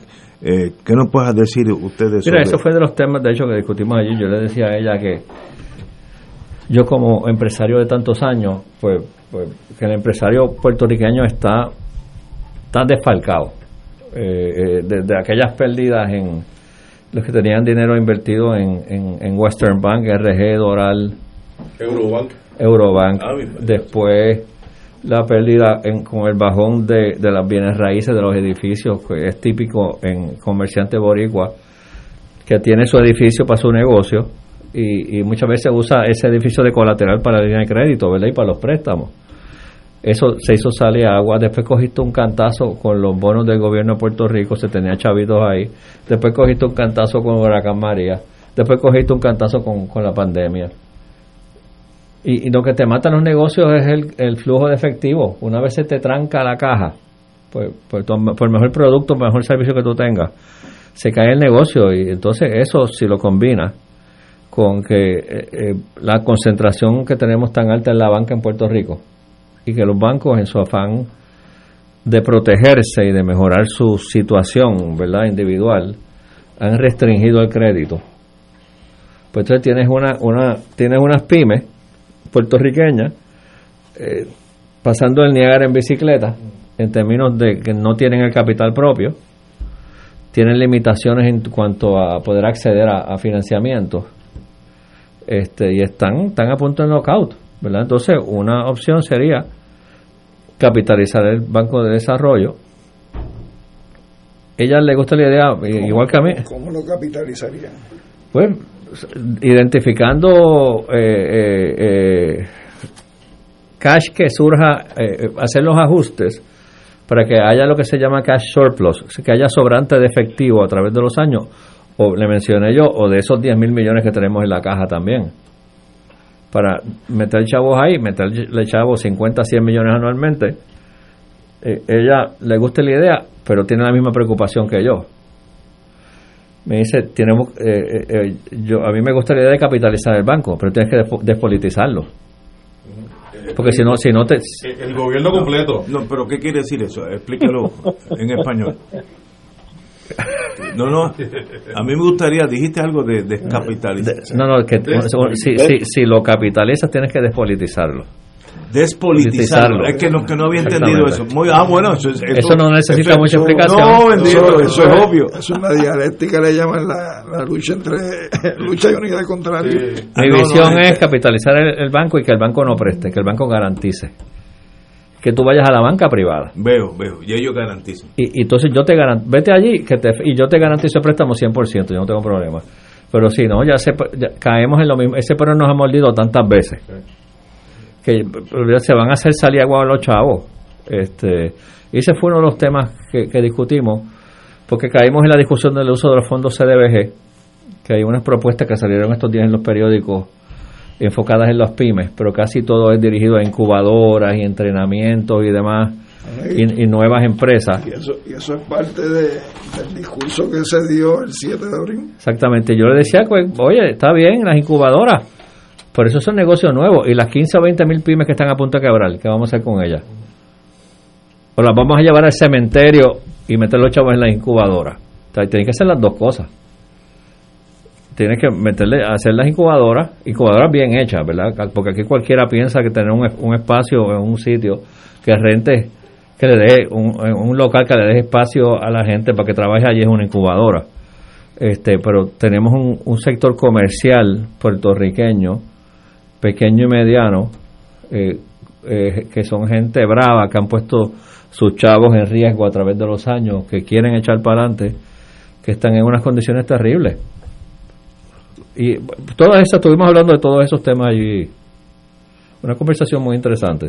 Para Yeyo, una pregunta, eh, Zaragoza. Sí. Eh, en, han mencionado varias iniciativas interesantes en el área contributiva. La pregunta es, ninguna de ellas, a mi juicio, impacta mucho la gente mayor de edad, porque el, el Child Tax Credit y el Earned Income Credit, eso afecta más a la, a la, a la gente que está todavía en edad productiva, eh, y no y no muy, y no muy alta tampoco, ¿no? La pregunta es si hay alguna iniciativa o política pública dirigida a darle algún tipo de beneficio a los mayores de edad. Por ejemplo, hay países donde el I B U que paga el envejeciente es menor que el, el normal, para estimular que esas personas obviamente salgan y consuman en los restaurantes. Eh, hay también beneficios de, de no pagar la misma taquilla de cine, ¿no? Porque no paga la contribución y por lo tanto estimula que la persona mayor también vaya. Hay un sinnúmero de beneficios que yo he visto en Panamá y un sinnúmero de otros países para la, la, los mayores de edad. ¿Existe alguna iniciativa que estén manejando en la comisión en esa dirección? En, no, pero estamos mirando el ángulo de, de para propósitos del, del, del crédito al trabajo, del Earned Income Tax Credit, eh, ver la posibilidad de considerar el ingreso de pensiones, ¿verdad? Que es ingreso de, del trabajo diferido. Pero no, pero la pensión es en relación de un trabajo que tú hiciste, no es porque nadie te lo esté regalando.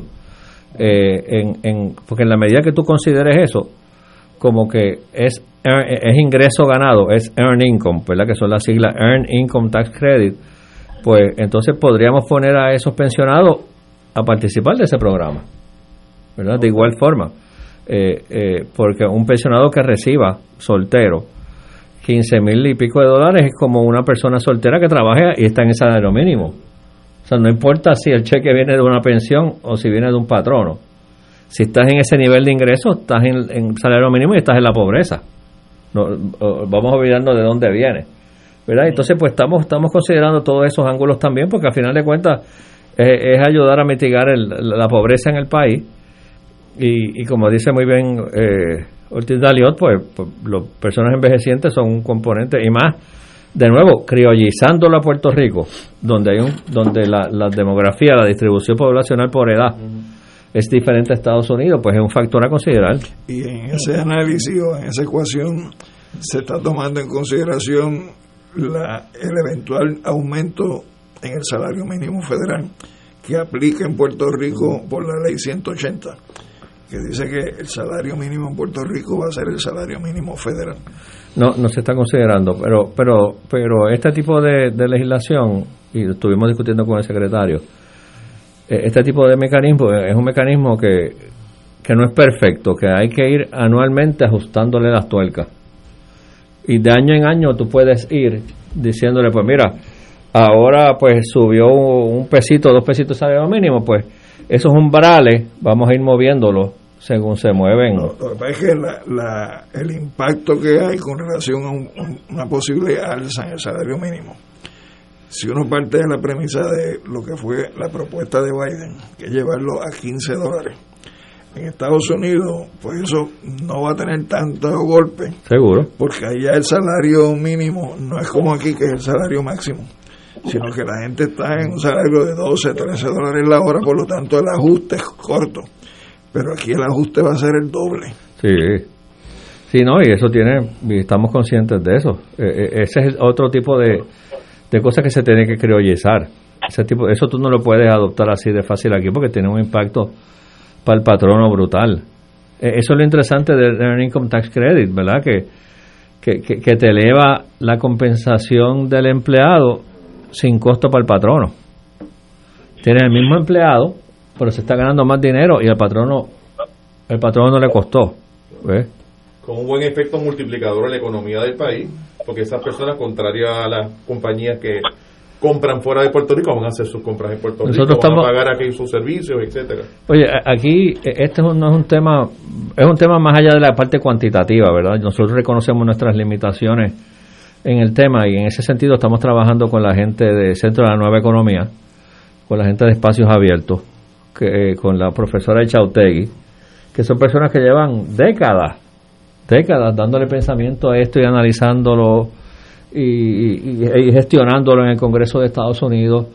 Nosotros pues somos unos facilitadores, ¿verdad? Porque como necesita legislación y además tenemos la relación con el Departamento de Hacienda, pues nos insertamos en el proceso eh, como, como facilitadores y tenemos algún conocimiento, ¿verdad? De, de, de la materia, pero nosotros reconocemos que es un tema con tantas dimensiones sociales y económicas, ¿sabes? Que, que realmente hay que hay que dejarlo en manos de gente que, que lo ha estudiado. Aquí hasta los años noventa había una ley que creaba, era la ley de salario mínimo, creaba una junta de salario mínimo. Sí. Y la junta, de tiempo en tiempo, a base de estudios, iba emitiendo decretos mandatorios para determinados tipos de industrias donde había el ajuste según la industria, y entonces ahí se determinaba salario mínimo, la licencia de vacaciones, la licencia sí, de enfermedad. Sí, sí, la conozco, o sea, porque... El, pero, el, pero eso lo destruyó el, el gobierno de Rosselló. Sí, y entonces el senador Vargas...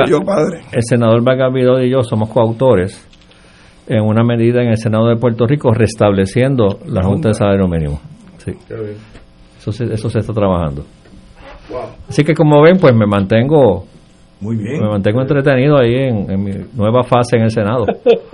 Y, y ahora en estos días trabajando a distancia. No, no, oye, y también, y yo creo que yo te había mencionado esto, eh, Ignacio, al, al principio, ¿verdad? Que nosotros teníamos la intención. Mira, eh, en el pasado cuatrenio, se supone que se hagan vistas de presupuesto, ¿verdad? En el pasado cuatrenio se dedicaron, de atrás para adelante, diecisiete, catorce, doce y un día a vistas de presupuesto. diecisiete, catorce, doce y uno en cada año, ¿verdad? Yo te había comentado a ti que mi interés era hacer vistas de presupuesto de verdad. Eh, luego de conversaciones con, con Jesús Santa, que es el de la Cámara, porque usualmente pues la, estas vistas empiezan por la Cámara. Después que la Cámara evalúe el presupuesto, lo pasa al Senado. Usualmente lo pasa el veintinueve de junio. ¿Verdad? Porque el senador le dedica veinticuatro horas, pero yo hablé con Santa, hablé con Tatito también y decidimos hacer cambiar, cam... yo, yo le dije, yo no vengo aquí a hacer lo mismo de siempre, yo quisiera hacer vistas conjuntas, Cámara y Senado a la misma vez y empezarlas en marzo. Fíjate que como te dije, en, años, en, en, en el año último del pasado cuatrenio se le dedicó un día de vistas al presupuesto. Aquí nunca se habían empezado en marzo las vistas de presupuesto y menos aún a alguien se le había ocurrido hacerlas conjuntas, Cámara y Senado, y tuvieron un día de, de vista en el, en el último año del pasado cuatrenio, el simulacro de un día en la Cámara. El Senado no lo vio, el Senado no lo vio. Porque hubo legislación que no tuvo ni siquiera un día, pero eso es simulacro. Pues entonces llevamos llevamos más de un mes haciendo dos veces a la semana vistas de presupuesto. Y, y no puedo irme sin, sin uh, plantear esto también. Hay gente que dice, pero pero si si la Junta es la que dice el número, ¿qué tanto ustedes están viendo vistas de presupuesto? Pues tú sabes que a esa gente le contesto que vamos a decir que la Junta me dice, primero que cuando tú comparas el presupuesto del gobernador y, y el de la Junta, en el noventa y ocho por ciento de las cosas es el mismo. Puedo empezar por ahí. No, entiendo. Segundo, vamos a decir que la Junta te dice, pues, educación son dos mil quinientos millones de pesos. Entonces, por esa razón yo le voy a dar un cheque a la de educación y decirle, gástalo como usted quiera. No, la, la educación tiene que ir ahí un día a explicarnos en qué va a gastar el dinero. Esas son las vistas de presupuesto. Y las prioridades. Uh-huh. Exactamente. ¿Cuál es su diagnóstico de la agencia? Que es lo primero que yo le pregunto a todos. ¿Cuáles son las prioridades? Y le comunico que empezando en julio primero, trimestralmente, va a haber procesos de interpelación a los secretarios para asegurarnos que eso que nos dijeron en las vistas de presupuesto lo están haciendo. Usted me dijo que estas cinco eran sus prioridades. Trimestralmente va a tener que venir aquí a darnos el estado de situación de esas excelente, prioridades. Eso es excelente. Porque lo que no se mide no se hace. Y hay tal cosa como, hay, hay tal cosa como una vez aprobado el presupuesto, una responsabilidad de la Asamblea Legislativa, digamos a mitad del año fiscal, de reabrir nuevamente la discusión para ver cuál fue el ejercicio inteligente o útil en el manejo del presupuesto en esa primera mitad del año fiscal. O sea, que haya un segundo proceso de revisión donde, aprobado el presupuesto, se hace un ejercicio en los primeros seis meses. Bueno, la, la idea de nosotros... Un segundo ejercicio para los siguientes. La idea de nosotros meses. Hacerlo trimestral. Trimestral. Sí. Eh, claro, reconociendo las limitaciones. Trimestralmente, yo no creo que el sistema de contabilidad de Hacienda me pueda decir cuánto, cuánto están en el presupuesto, cuánto, si estamos, se han gastado más o menos del presupuesto de ese trimestre. O sea, no, seamos realistas. Yo me conformo con poder trimestralmente decirle a, a al secretario del Trabajo que me dijo que está metiendo diez millones en tecnología para llevar la tecnología al Departamento del Trabajo del siglo veintiuno y que no surja el papelón que surgió el cuatrienio pasado. Que trimestralmente me diga cómo va ese proyecto. Eh, obvio, ¿verdad? Es lógico. Eh, eh, más allá que la centavería, o no son centavos, ¿verdad? Son los millones de si te has gastado más o menos. Yo lo que quiero es saber si la rueda se está moviendo, que yo creo que es el reclamo del país, que aquí no, pues, obvio. De que, oye, un reclamo de que el país, de que el gobierno funcione. Y ello, diga usted.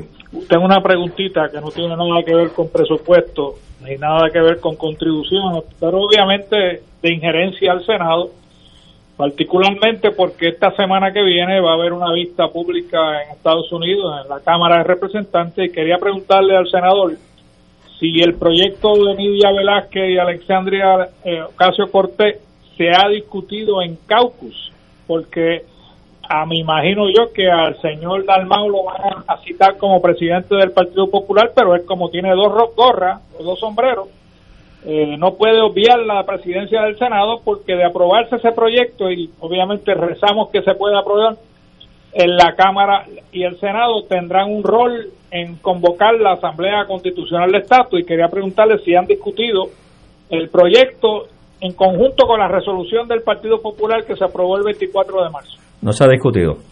No. No. Eh, no sé si el Senado de Puerto Rico tiene un rol importante en esa discusión. Eso más bien es el Senado de Estados Unidos con... Sí, pero lo que dice es que como sí. Pues porque al final de cuentas, si, si se va a requerir el, legislación habilitadora, pues tiene que pasar Exacto. por el Senado. Tiene que volver, ¿verdad? Ustedes. Tiene que volver. Sí. Sí. Bueno, en la Cámara de Representantes está el proyecto de la Cámara cinco, donde se está discutiendo la propuesta de Asamblea Constitucional de Estatus que generó el colegio, y las vistas públicas se iniciaron porque yo participé ya eh, a nombre del colegio en el proceso de vistas públicas ahí. Así que en el Senado es donde no ha habido ¿Qué otro, movimiento ¿qué otro renglón?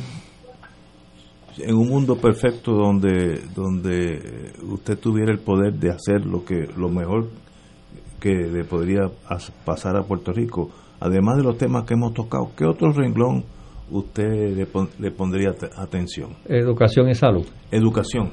Sí. Entonces, que en estos días está la secretaria ante ustedes para ante votación. Ante nosotros, ¿no? en sí. Estos días, ¿no? Sí, en estos días. En estos días. Y... y... ¿Qué señales está, está, colgado, haciendo, Ignacio, está, ¿qué señales está haciendo el árbitro en la tercera base? Y ellos, wow.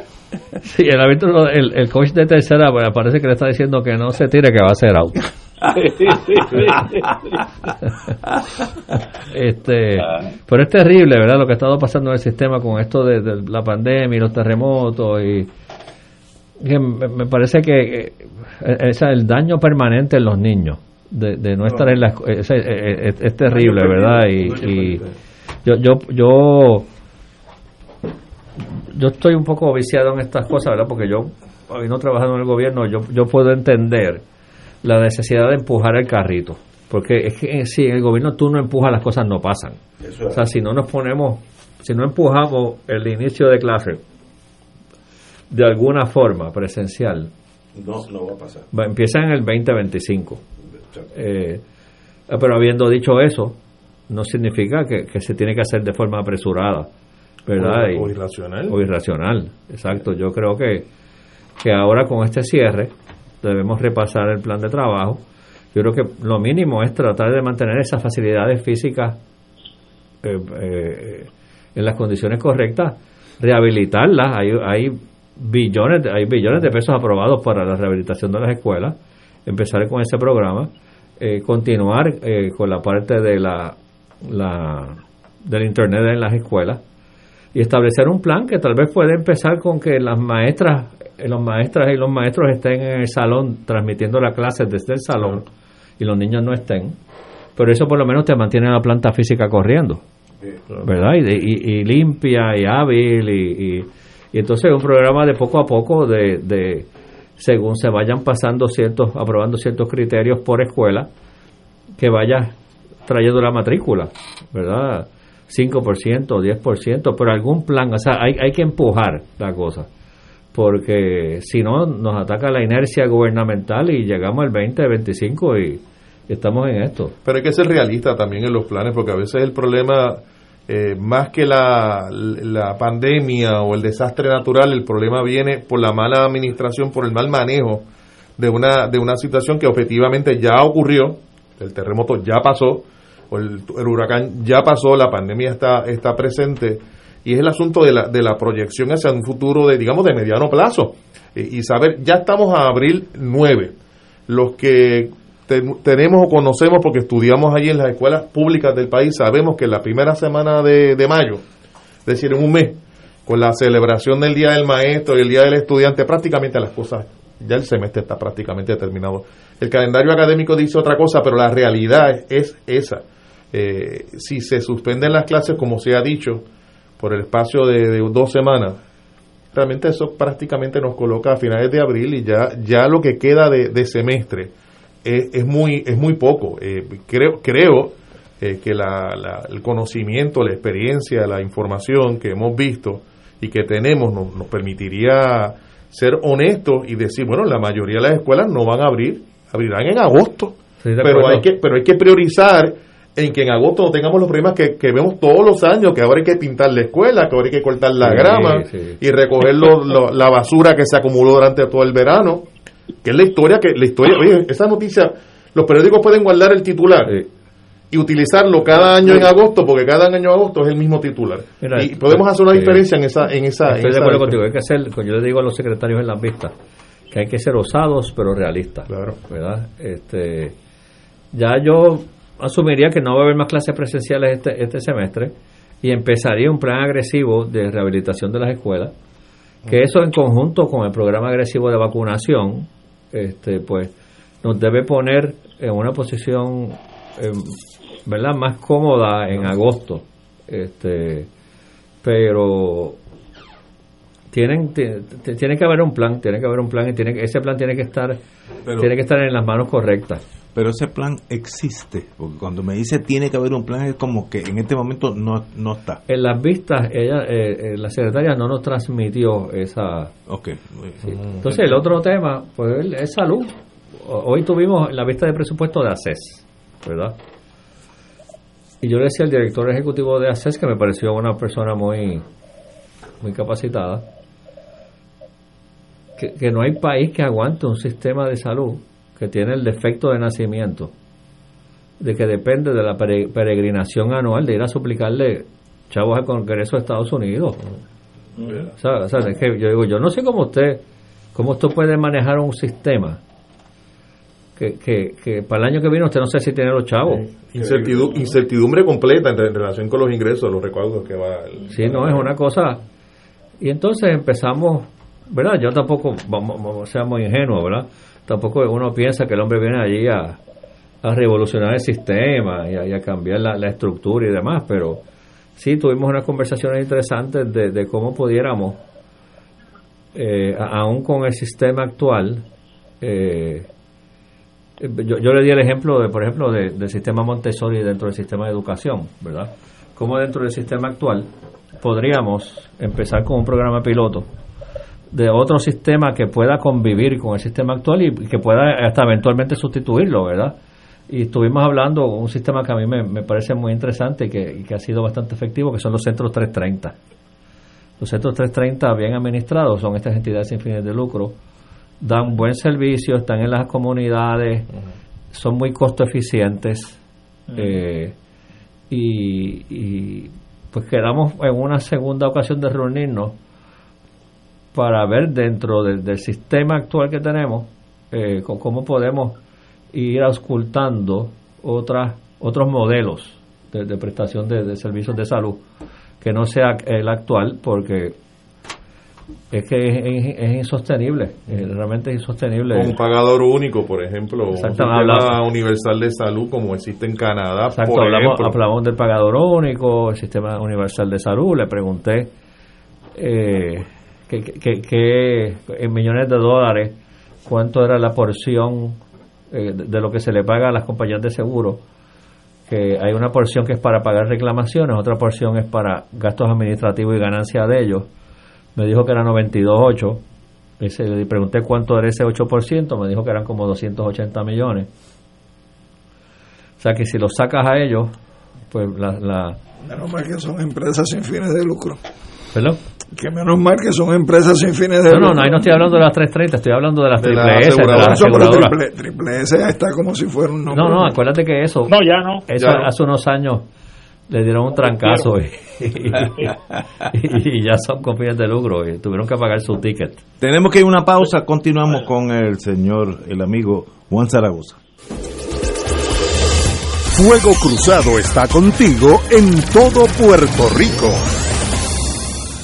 El Consulado Honorario del Perú en Puerto Rico convoca a los ciudadanos peruanos que tengan su documento nacional de identidad D N I con dirección en Puerto Rico a participar en las elecciones presidenciales dos mil veintiuno que se llevarán a cabo el domingo once de abril de ocho de la mañana a cuatro de la tarde en la Guardia Nacional de Puerto Rico, calle General Esteves, número cien en San Juan.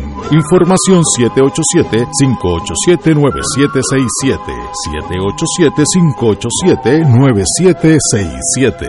dos punto seis millones de autos en Puerto Rico, algunos de ellos con desperfectos.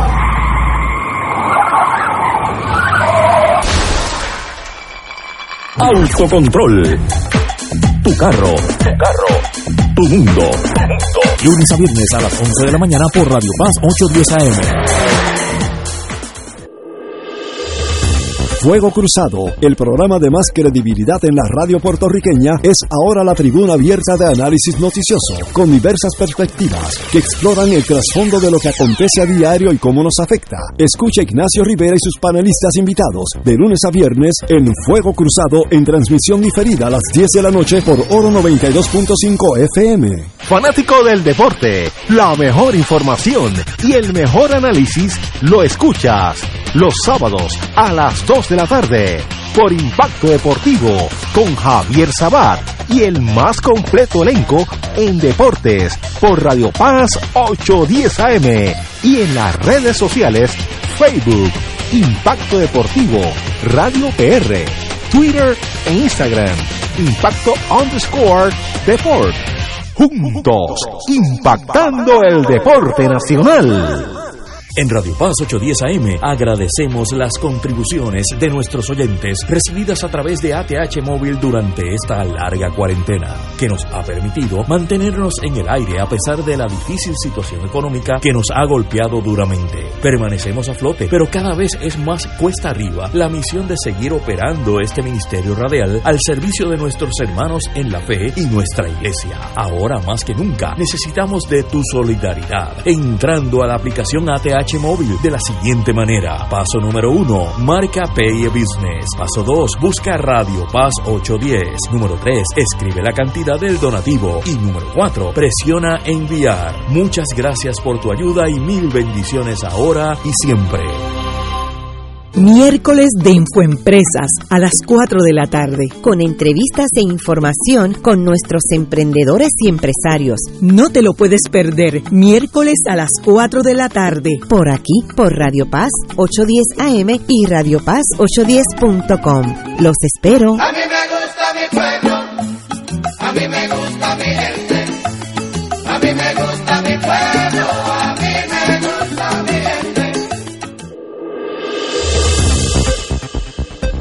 Y ahora continúa Fuego Cruzado.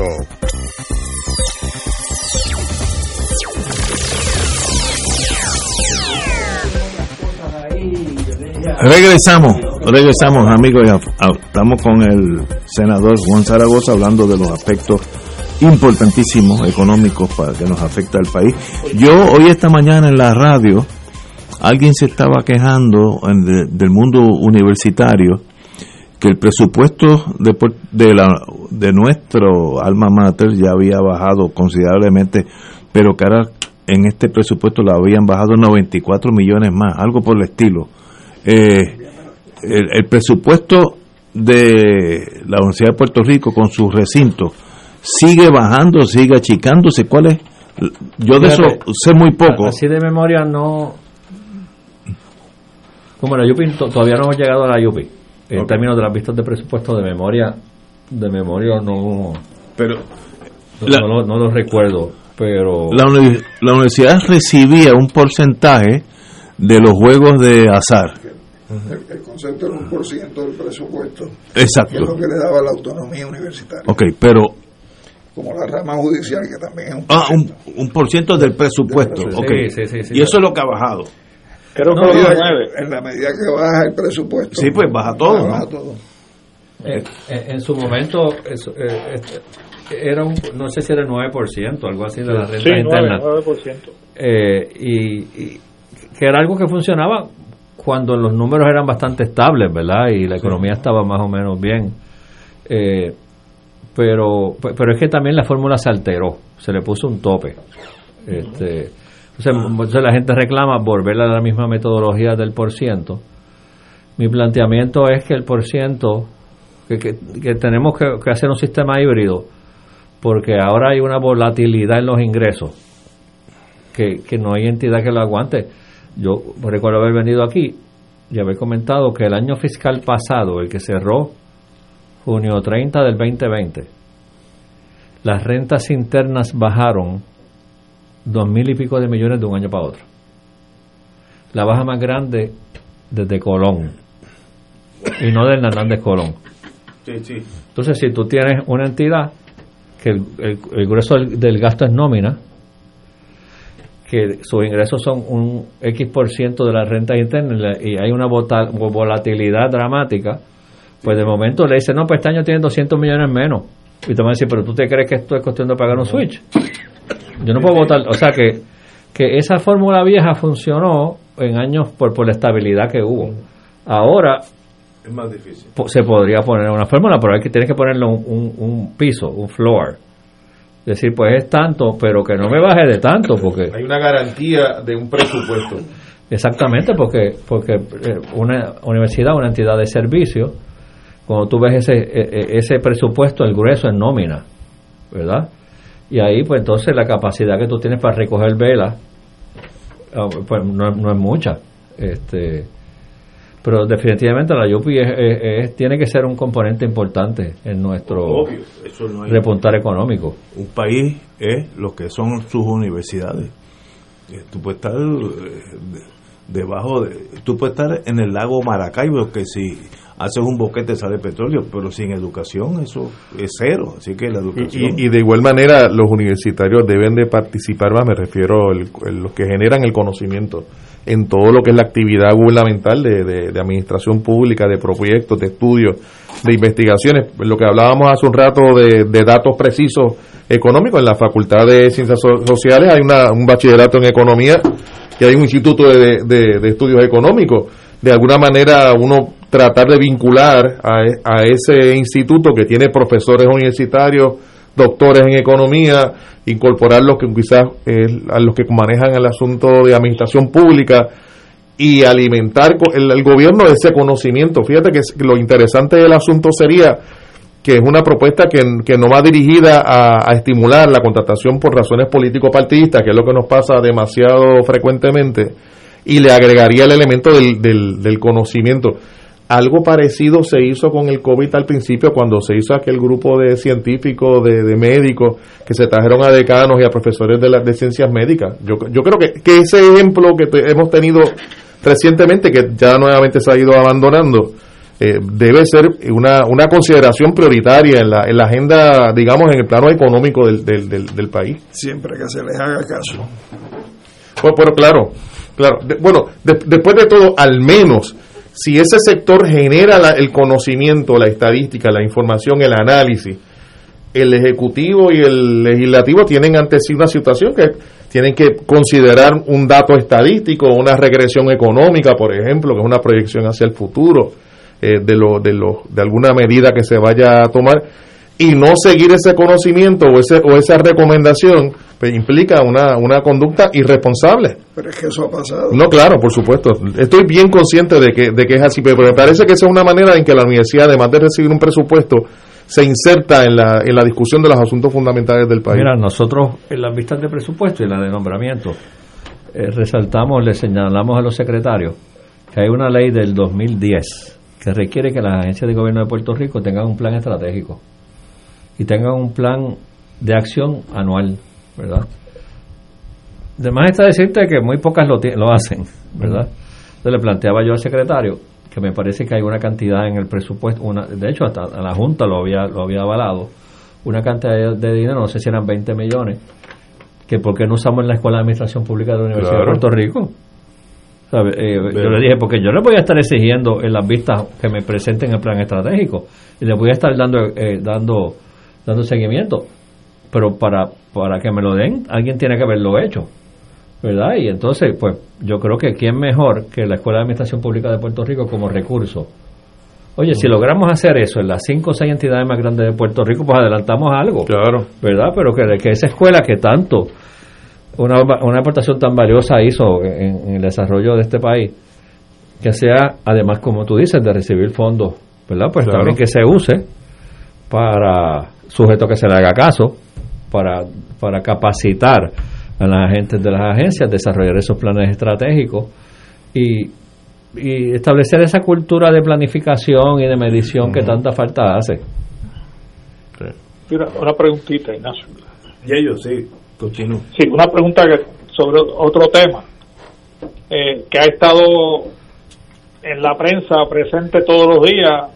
La Cámara ha tomado la iniciativa, el amigo Luis Raúl, eh, y quería saber si el contrato de Luma se ha discutido en alguna en alguna profundidad en el Senado, porque eso, aunque la investigación la inició Luis Raúl en la Cámara, eso en algún momento tendrá que venir al Senado de alguna manera, ¿no? Sí, sí, el compañero Ramosito Ríos en la Comisión de Gobierno la ha estado discutiendo.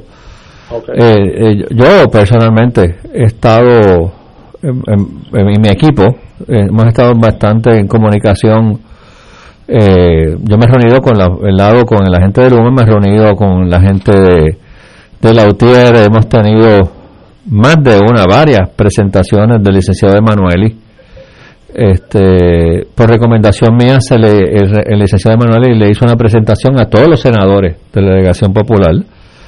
Porque pues yo me leí el contrato, ¿verdad? Yo he tenido la, la ventaja de, de haberme reunido con Emanuel y varias veces para discutirlo, pero pero le dije a los compañeros que, que si ellos se iban a insertar en un tema tan complejo, era mejor o, oírlo al primero antes de ponerse a leer el contrato, ¿verdad? Este, y, o sea que estamos estamos conscientes. Yo he empujado en el issue hace como tres semanas fue que tuvimos una sesión Zoom un sábado de varias horas con Emanuel y la gente del hotel discutiendo las debilidades del contrato. Este, O sea que eh, Ramoncito lo está gestionando en su comisión y yo también me he insertado en el tema por acá, por la Comisión de Hacienda. Muy bien. Y eso es, eso entra en vigor ahora en junio, creo que ya mismo, sí, ¿no? Sí. Eh, y es una decisión difícil, pero los, los contratos se pueden eliminar, o fraudes, dolos, eh, delitos, eh, intimidación, pero no es porque cambiamos de parecer. Un país no no puede cambiar de parecer y lo que era válido ahora ya no es válido, porque ante el mundo destruimos la credibilidad. Así que con eso hay que tener cuidado. Ahora, si hubo fraude, dolo, contrato leonino, topa a mí y nada para ti, pues ya eso son otras pero cosas, pero eso, eso hay que examinarlo. Esos son los señalamientos. No, no, sí, pero que hay que hacer un estudio. Lo y... que está señalando es que ese es un contrato que es nulo ab initio. Sí. Por lo tanto, no se puede alegar bueno, pero para que hacer... el incumplimiento traiga un costo para el país, porque si tú estableces que el contrato si es, es nulo, nulo, pues no existe. Es nulo, punto. Ahora, la nulidad hay que probarla. Hay que probarla, claro. claro. Okay, no, no, estamos bien. Yo yo de eso no no puedo decir ni una cosa ni la otra porque desconozco. A mí lo que me sorprende es que escuché ayer al secretario de Justicia manifestar eh, que no había sido referido a la atención de su agencia el estudio de la legalidad de ese contrato, y me parece que ante las denuncias que se han hecho, se han hecho que se han sido denuncias con contenido, no son antojos, ¿no? Eh, lo menos que debe haber ocurrido desde la fortaleza es dar una instrucción a la, al Departamento de Justicia de un análisis, digamos, jurídico de, del, del, del contrato. Sí, eso fíjate, no por, lo, por lo que dijo el gobernador en el mensaje, que él dice que no lo va a cancelar, número uno, y mencionó, habló de enmiendas, pero entonces ahí mismo empató Con, con la comisión esta que va a estar dirigiendo la Hammer, pero esa comisión es más para un monitoreo ya operacional de, de, del contrato en su funcionamiento, ¿verdad? Y, y, y aparentemente para ir detectando issues que se puedan atender prospectivamente. Eh, parece que ese es el ángulo que está cogiendo el gobernador, no tanto de proponer enmiendas antes de que el contrato entre en vigor, sino que vamos a estar vigilantes a través de este comité para monitorear a ver si hay que hacer alguna enmienda. Esa fue lo que yo saqué. Oye, eso sí, yo saqué. ¿Verdad? Sí, eso fue lo que dijo él. Wow. Bueno, vamos a... Nos quedan diez minutos más o menos. Vamos a hablar del tema que hoy estuvo candente por la mañana y es la causa para arresto contra una exdirectora de... ¿Cómo se llama esto? Negociados de Telecomunicaciones, N E T.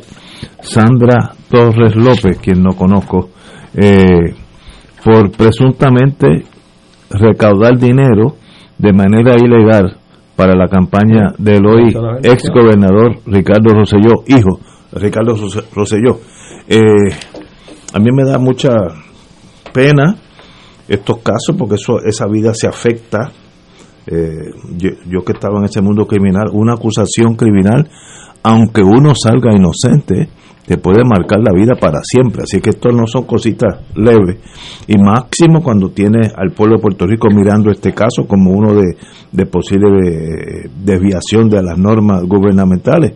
Eh, lo interesante que cito, entre los testigos, según el F E I, están la ex senadora Zoela Boy, el ex representante y mi amigo Ángel Cintrón, la ex la ex presidenta de la Comisión de Servicios Públicos, Teresa Fullana, un agente del F E I, Faustino Meléndez, los abogados de la Oficina de Ética, eh, Nidia Salavarría y Carlos Capó, una especie de who's who, todo el mundo que es importante está en este juicio de testigos. Eh, y él... Eh, El, el caso clásico de las taquillas, que desde que yo era chiquito, oye, eso no ha cambiado. No hay inventiva para crearse otro, otra forma de levantar fondos clandestinamente, pero que no sea las famosas taquillas. Bueno, lo dejo ahí. O, o los fundraisers como este. o los sí. Eh, pero, ¿qué ustedes opinan? Ustedes que han estado en ese mundo, compañeros. Yo creo que hablando de lo que... Y, y, y caemos en el tema que estábamos conversando hace un momento, cuando hablábamos del Banco Gubernamental de, de, de, de Fomento y la des, despolitización. Y este es un caso, y yo voy a partir de la premisa, ¿verdad?, del respetarle la presunción de inocencia a la persona. No la conozco, no conozco los de, las interioridades, pero obliga a discutir, a dialogar, a conversar. sobre el tema de la politización del, del sector público y la, la manera en que se presiona tanto a contratistas como empleados a hacer aportaciones para propósitos de un partido político, en este caso el Partido Nuevo Progresista, a cambio de eliminar eh, sanciones, eh, dar contratos, facilitar pagos y, en el caso de empleados, promoverse dentro de la, de la misma agencia. Si nosotros no terminamos con eso, ciertamente las mejores propuestas que se tengan para el país van a morir en un mano de, de personas que están asumiendo el rol público, estimuladas estrictamente por consideraciones partidistas. Hay, hay el detalle que a mí me llama la atención, es si dentro de estas personas que van a estar figurando como testigos, son personas que son testigos a base de que pidieron inmunidad porque están enredados dentro de la misma situación. Entonces, si eso es así, que la inmunidad es el premio por ser testigo, pues estamos hablando de un evento de mayores complicaciones por los nombres que tú has mencionado, eh, que se señalan en la noticia. Hasta se me quedó también la, la señora, quien no conozco, la señora ex recaudadora de la campaña de Rosselló, uh-huh. eh, Cathy Erazo, quien uh-huh. no conozco. Pues yo eh. creo que esa persona incluso está cercana a quien es eh, un ex senador también, que es Charlie eh, Rodríguez. Charlie Rodríguez. Rodríguez. Sí. ¿Su esposa? Okay. Sí, fue. Era su esposa. No, fue, fue. fue, no. Sí, sí, fue, fue. Entonces, okay, pero en ese sentido, cuando tú tienes todas estas personas metida una especie de pasarela social, ah, pues me parece a mí que hay mucha gente que Dios sálvese quien pueda y me convierto en testigo. Ahora, yo tengo un consejo. Yo estaba en este mundo, en este mundo que estamos tocando ahora, cuarenta y siete años. He visto los triunfos más grandes y las derrotas más grandes y los errores más grandes. Todo eso me ha pasado por encima a mí. Esta señora, quien no conozco, Torres López, Sandra Torres López, me da la impresión que es el fall guy, que es la menos sí, importante sí, sí, sí, sí. en esa cadena delictiva, si es un delito, es la menos importante y es la que sí. se va a llevar el cantazo, como dicen en la prisión, el martillazo. Y yo le digo a ella, mire, eh, no se sacrifique políticamente por nadie, porque en el mundo político las lealtades son cero, no existen. Así es. Eh, así es que usted tiene que buscarse, tiene un abogado, no sé, no sé si lo tiene o, o debe tenerlo. Lo va a tener, lo va a tener. Eh, y, y tiene que negociar porque hay, puede ser que usted tenga una ficha importante para salvar su vida, su vida físicamente, de, de no exponerse a ir a la prisión o, o tener un récord criminal, porque me da la impresión que usted es la menos importante en, en, en ese rebaño. Esa es la ovejita más chiquita. Yo, y, y hay no. toros, hay cocodrilos, serpientes venenosas. Y a base de esa experiencia te pregunto, Ignacio, ¿es tan usual que haya tanta gente disponible para ser testigo? No. Así de gratis. No, eh, mira, yo yo tuve muchos casos donde uno tiene, y a veces uno comete errores, uno tiene que, en una conspiración, si uno de los conspiradores no coopera, no hay conspiración porque no, no, no hay delito, es imposible romperlo. Por tanto, tú tienes que asustar a alguien y uno juega con las mentes de la persona. Y, y Mira, tú, Edgardo me dijo... ¿Y tú, ah, ¿y tú crees que hay muchos asustados? No, puede ser. Y entonces tu fiscal tiene que decidir, bueno, me voy con lo que tengo. A veces, los más malos, como son más inteligentes, son los que mejores salen. Claro. En los casos que yo intervine hace unas décadas, casos bien importantes, eh, Los, los más inteligentes eran los que más habían hecho cosas, tratando desde, bueno, aquellos furgones, la corrupción en la policía, etcétera. Y la vida es así, entonces los, men- los segundos y los terceros en mando fueron, por unas lealtades a veces absurdas, los que fueron presos. Esa es la vida, y estoy viendo el mismo patrón aquí. Yo me acuerdo el caso aquel de la secretaria del gobernador Rosselló. Sí. Eh, Angie, Angie algo, Angie algo. Esa señora le ofrecieron todo, desde irse para su casa, no te vamos a acusar, a cambio, no es que implicara al gobernador, sino queremos saber la corrupción a nivel de Fortaleza, lo que usted sabe, no, no es que a cambio de nada.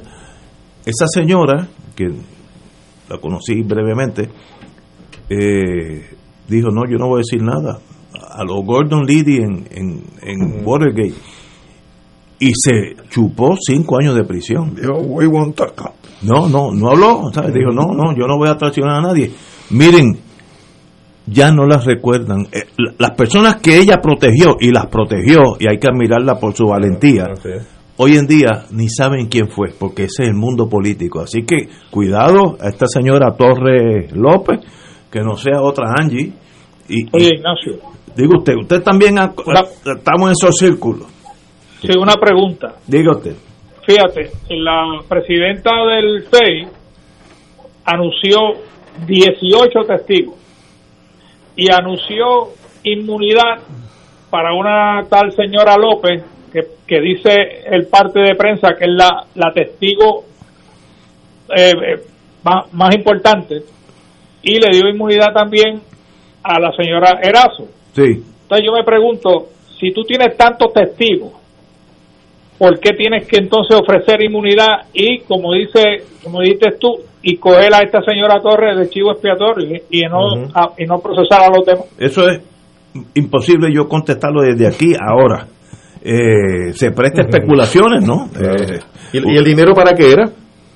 Va a levantar para la campaña del P N P. Pues por eso, de Ricky, de Ricky. por eso, por tanto, sobre ella y sobre la señora Erazo y sobre otro, hay otras personas que tenían que tener conocimiento de lo que estaba sucediendo. Obviamente, pero ahora viene el problema, uno fiscal práctico, ¿dónde tiro las rayas para acabar con esto? O sigo investigando los próximos tres, cuatro años.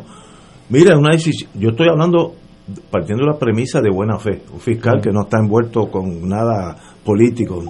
A veces hay que decir, bueno, me voy con lo que tengo y por encima y luego veremos. Ahora, eh, si están en, si el sistema está encubriendo los más altos a propósito, eso habla muy mal del F E I, entonces. Claro. Entonces una causa para casi eliminar esa esa agencia, ¿no? Si si están en esa en esa de la de ser política, yo parto de la premisa que no es así. Ahora, esta señora, yo para mí, en mis cuarenta y siete años haciendo lo mismo, es la menos importante en esa cadena. Cogieron, cogieron la, la ovejita más chiquita en una jungla donde hay, bueno, como dije, eh, eh, vampiros, cocodrilos, eh, eh, culebras venenosas, toros salvajes, y, y este está este, el chupacabra, y el chupacabra eso es, da, da. O sea, cuidado señora, proteja su vida, no lo haga por lealtad a nadie, porque nadie le tiene lealtad a usted en este mundo. Esta no es la cosa nuestra.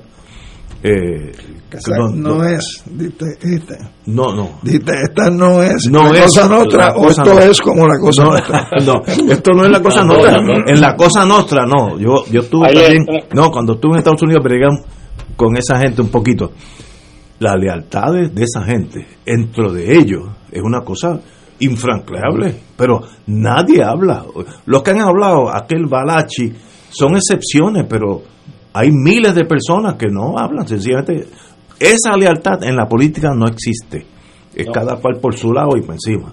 Señores, tenemos que irnos. Yeyo, como siempre. Muchas gracias. Me, me preocupa lo que estás haciendo por Mayagüez. Yo te conozco. Algo tú no, te no, traes por allá. No, gracias, no, gracias por la invitación. Juan Zaragoza, un privilegio gracias. Que esté aquí. Viniste gracias. Por quince minutos, tuviste no, no, hora y media, pero me, qué bueno. Siempre me hacen lo mismo. La encerrona. Señores, hasta el lunes.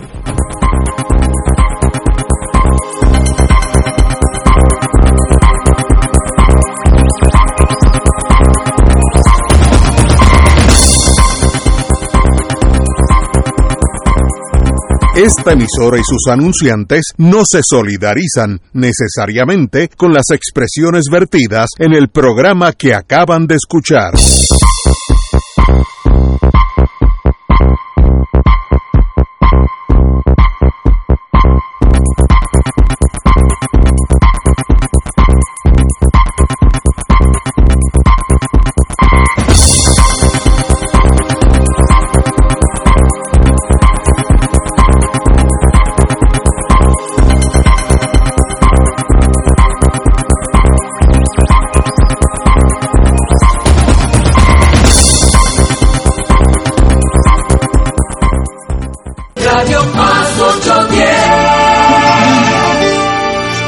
Hay un tratino que nació aquí en Puerto Rico donde yo nací.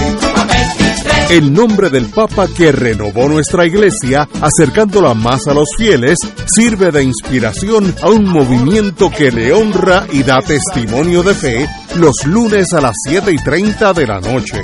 Un ministerio espiritual que nos hermana. Movimiento Juan veintitrés te informa. Ahora los lunes a las siete y treinta de la noche por Radio Paz ochocientos diez.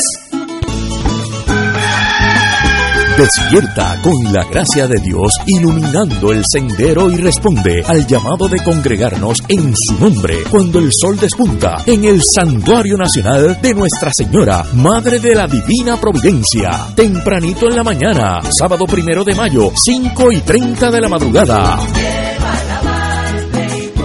Para otra misa de madrugadores, la celebración eucarística que se ha convertido en tradición y fuente de bendiciones para la familia católica. Por motivo de la pandemia, se practicará el distanciamiento físico recomendado y el uso obligatorio de mascarillas. Se llevarán a cabo confesiones previo a la Santa Misa. Participa en este encuentro mensual y comienza el fin de semana en paz y renovado, asistiendo o escuchando la transmisión en directo. Misa de madrugadores por Radio Paz ochocientos diez A M o Radio Paz ochocientos diez punto com y Oro noventa y dos punto cinco o Radio Oro F M punto com. Info Santuario de la Providencia punto org. siete ocho siete, seis cuatro seis, nueve cuatro cuatro ocho. Has venido a la orilla. El Centro Guadalupe Vida y Familia nos trae una propuesta radial para promover un laicado maduro y convertir a Puerto Rico en una tierra de reconciliación, justicia, paz y amor. La Hora del Laico toca temas como la formación para un ser humano integral, aclaración de conceptos de la fe y temas del Sínodo Arquidiocesano, entre otros. Escuche La Hora del Laico los viernes a las siete y treinta de la noche por Radio Paz ochocientos diez. Amén, restáurame, haz de mí un hombre nuevo, tómame. Cada bautizado tiene una misión de vida y en este año misionero un grupo de laicos comprometidos con su deber cristiano se dan a la tarea de evangelizar a través de la oración y testimonio de vida. Todos los domingos, de siete de la noche a ocho y treinta de la noche, en su programa Haz de mí un hombre nuevo por Radio Paz ochocientos diez A M, auspiciado por productos Prico. Come saludable y rico con Prico. Igualas punto com, servicios de contabilidad al alcance de su bolsillo. Quiero ser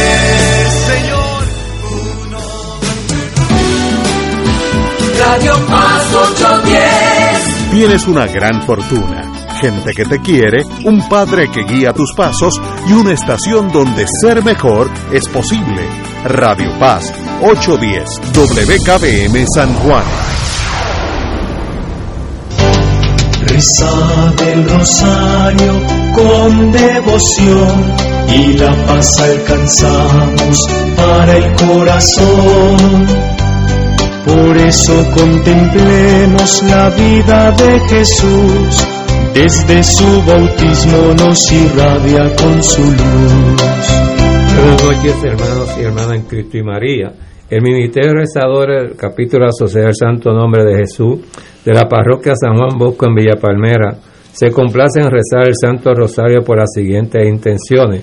Oremos por nuestros obispos, sacerdotes, diáconos, religiosos, religiosas, ministros extraordinarios de la comunión y los catequistas, por nuestros obispos, Monseñor Roberto Octavio González Nieves, nuestro párroco Jorge González y nuestro consejo espiritual Fray Aníbal Rosario. Oremos por la salud de Héctor Crespo y familia, Carlos Crespo y familia, Mirta Medina y Efraín Bernal, Betty Morales, Héctor Martínez y familia, Careli Santiago, Ángel Luis y Lourdes Vega, Félix, Félix Pascua de Resurrección, Maribel Bernal, Brunilda Bernabé y familia, y Irma Luz Bernabé. Intención especial por Milagro y Linares, y por la intención especial por Ismalú Bernabé por su salud. Por externo descanso de Patricio Crespo, Patricio Crespo junior, Altagracia Crespo, Pancha Rosa y Jerónima Concepción, Ángel Luis García y Luis Ángel Rosa y María Medina. Por la señal de la Santa, Santa Cruz de, de nuestros enemigos, líbranos, Señor Dios nuestro, en el nombre del Padre, del Hijo y del Espíritu Santo. Amén. Señor mío, Jesucristo, Dios y hombre verdadero, creador y Padre redentor mío, por ser tú quien eres y porque te amamos por todas las cosas, a mí me pesa haberte ofendido y propongo firmemente nunca más pecar, confesarme, cumplir la penitencia que fue impuesta y apartarme de todas las ocasiones de ofenderte. Ofrezco mi vida, obras y trabajos, mi satisfacción de todo mi pecado. Confío en tu bondad y misericordia infinita. Me perdonarás por los méritos de tu próxima sangre, pasión y muerte, y me darás gracia para perdonarme y para perseverar en tu santo servicio hasta el fin de mi vida. Amén. Ofrecimiento. Virgen Santísima, purifica mis labios y mi corazón, para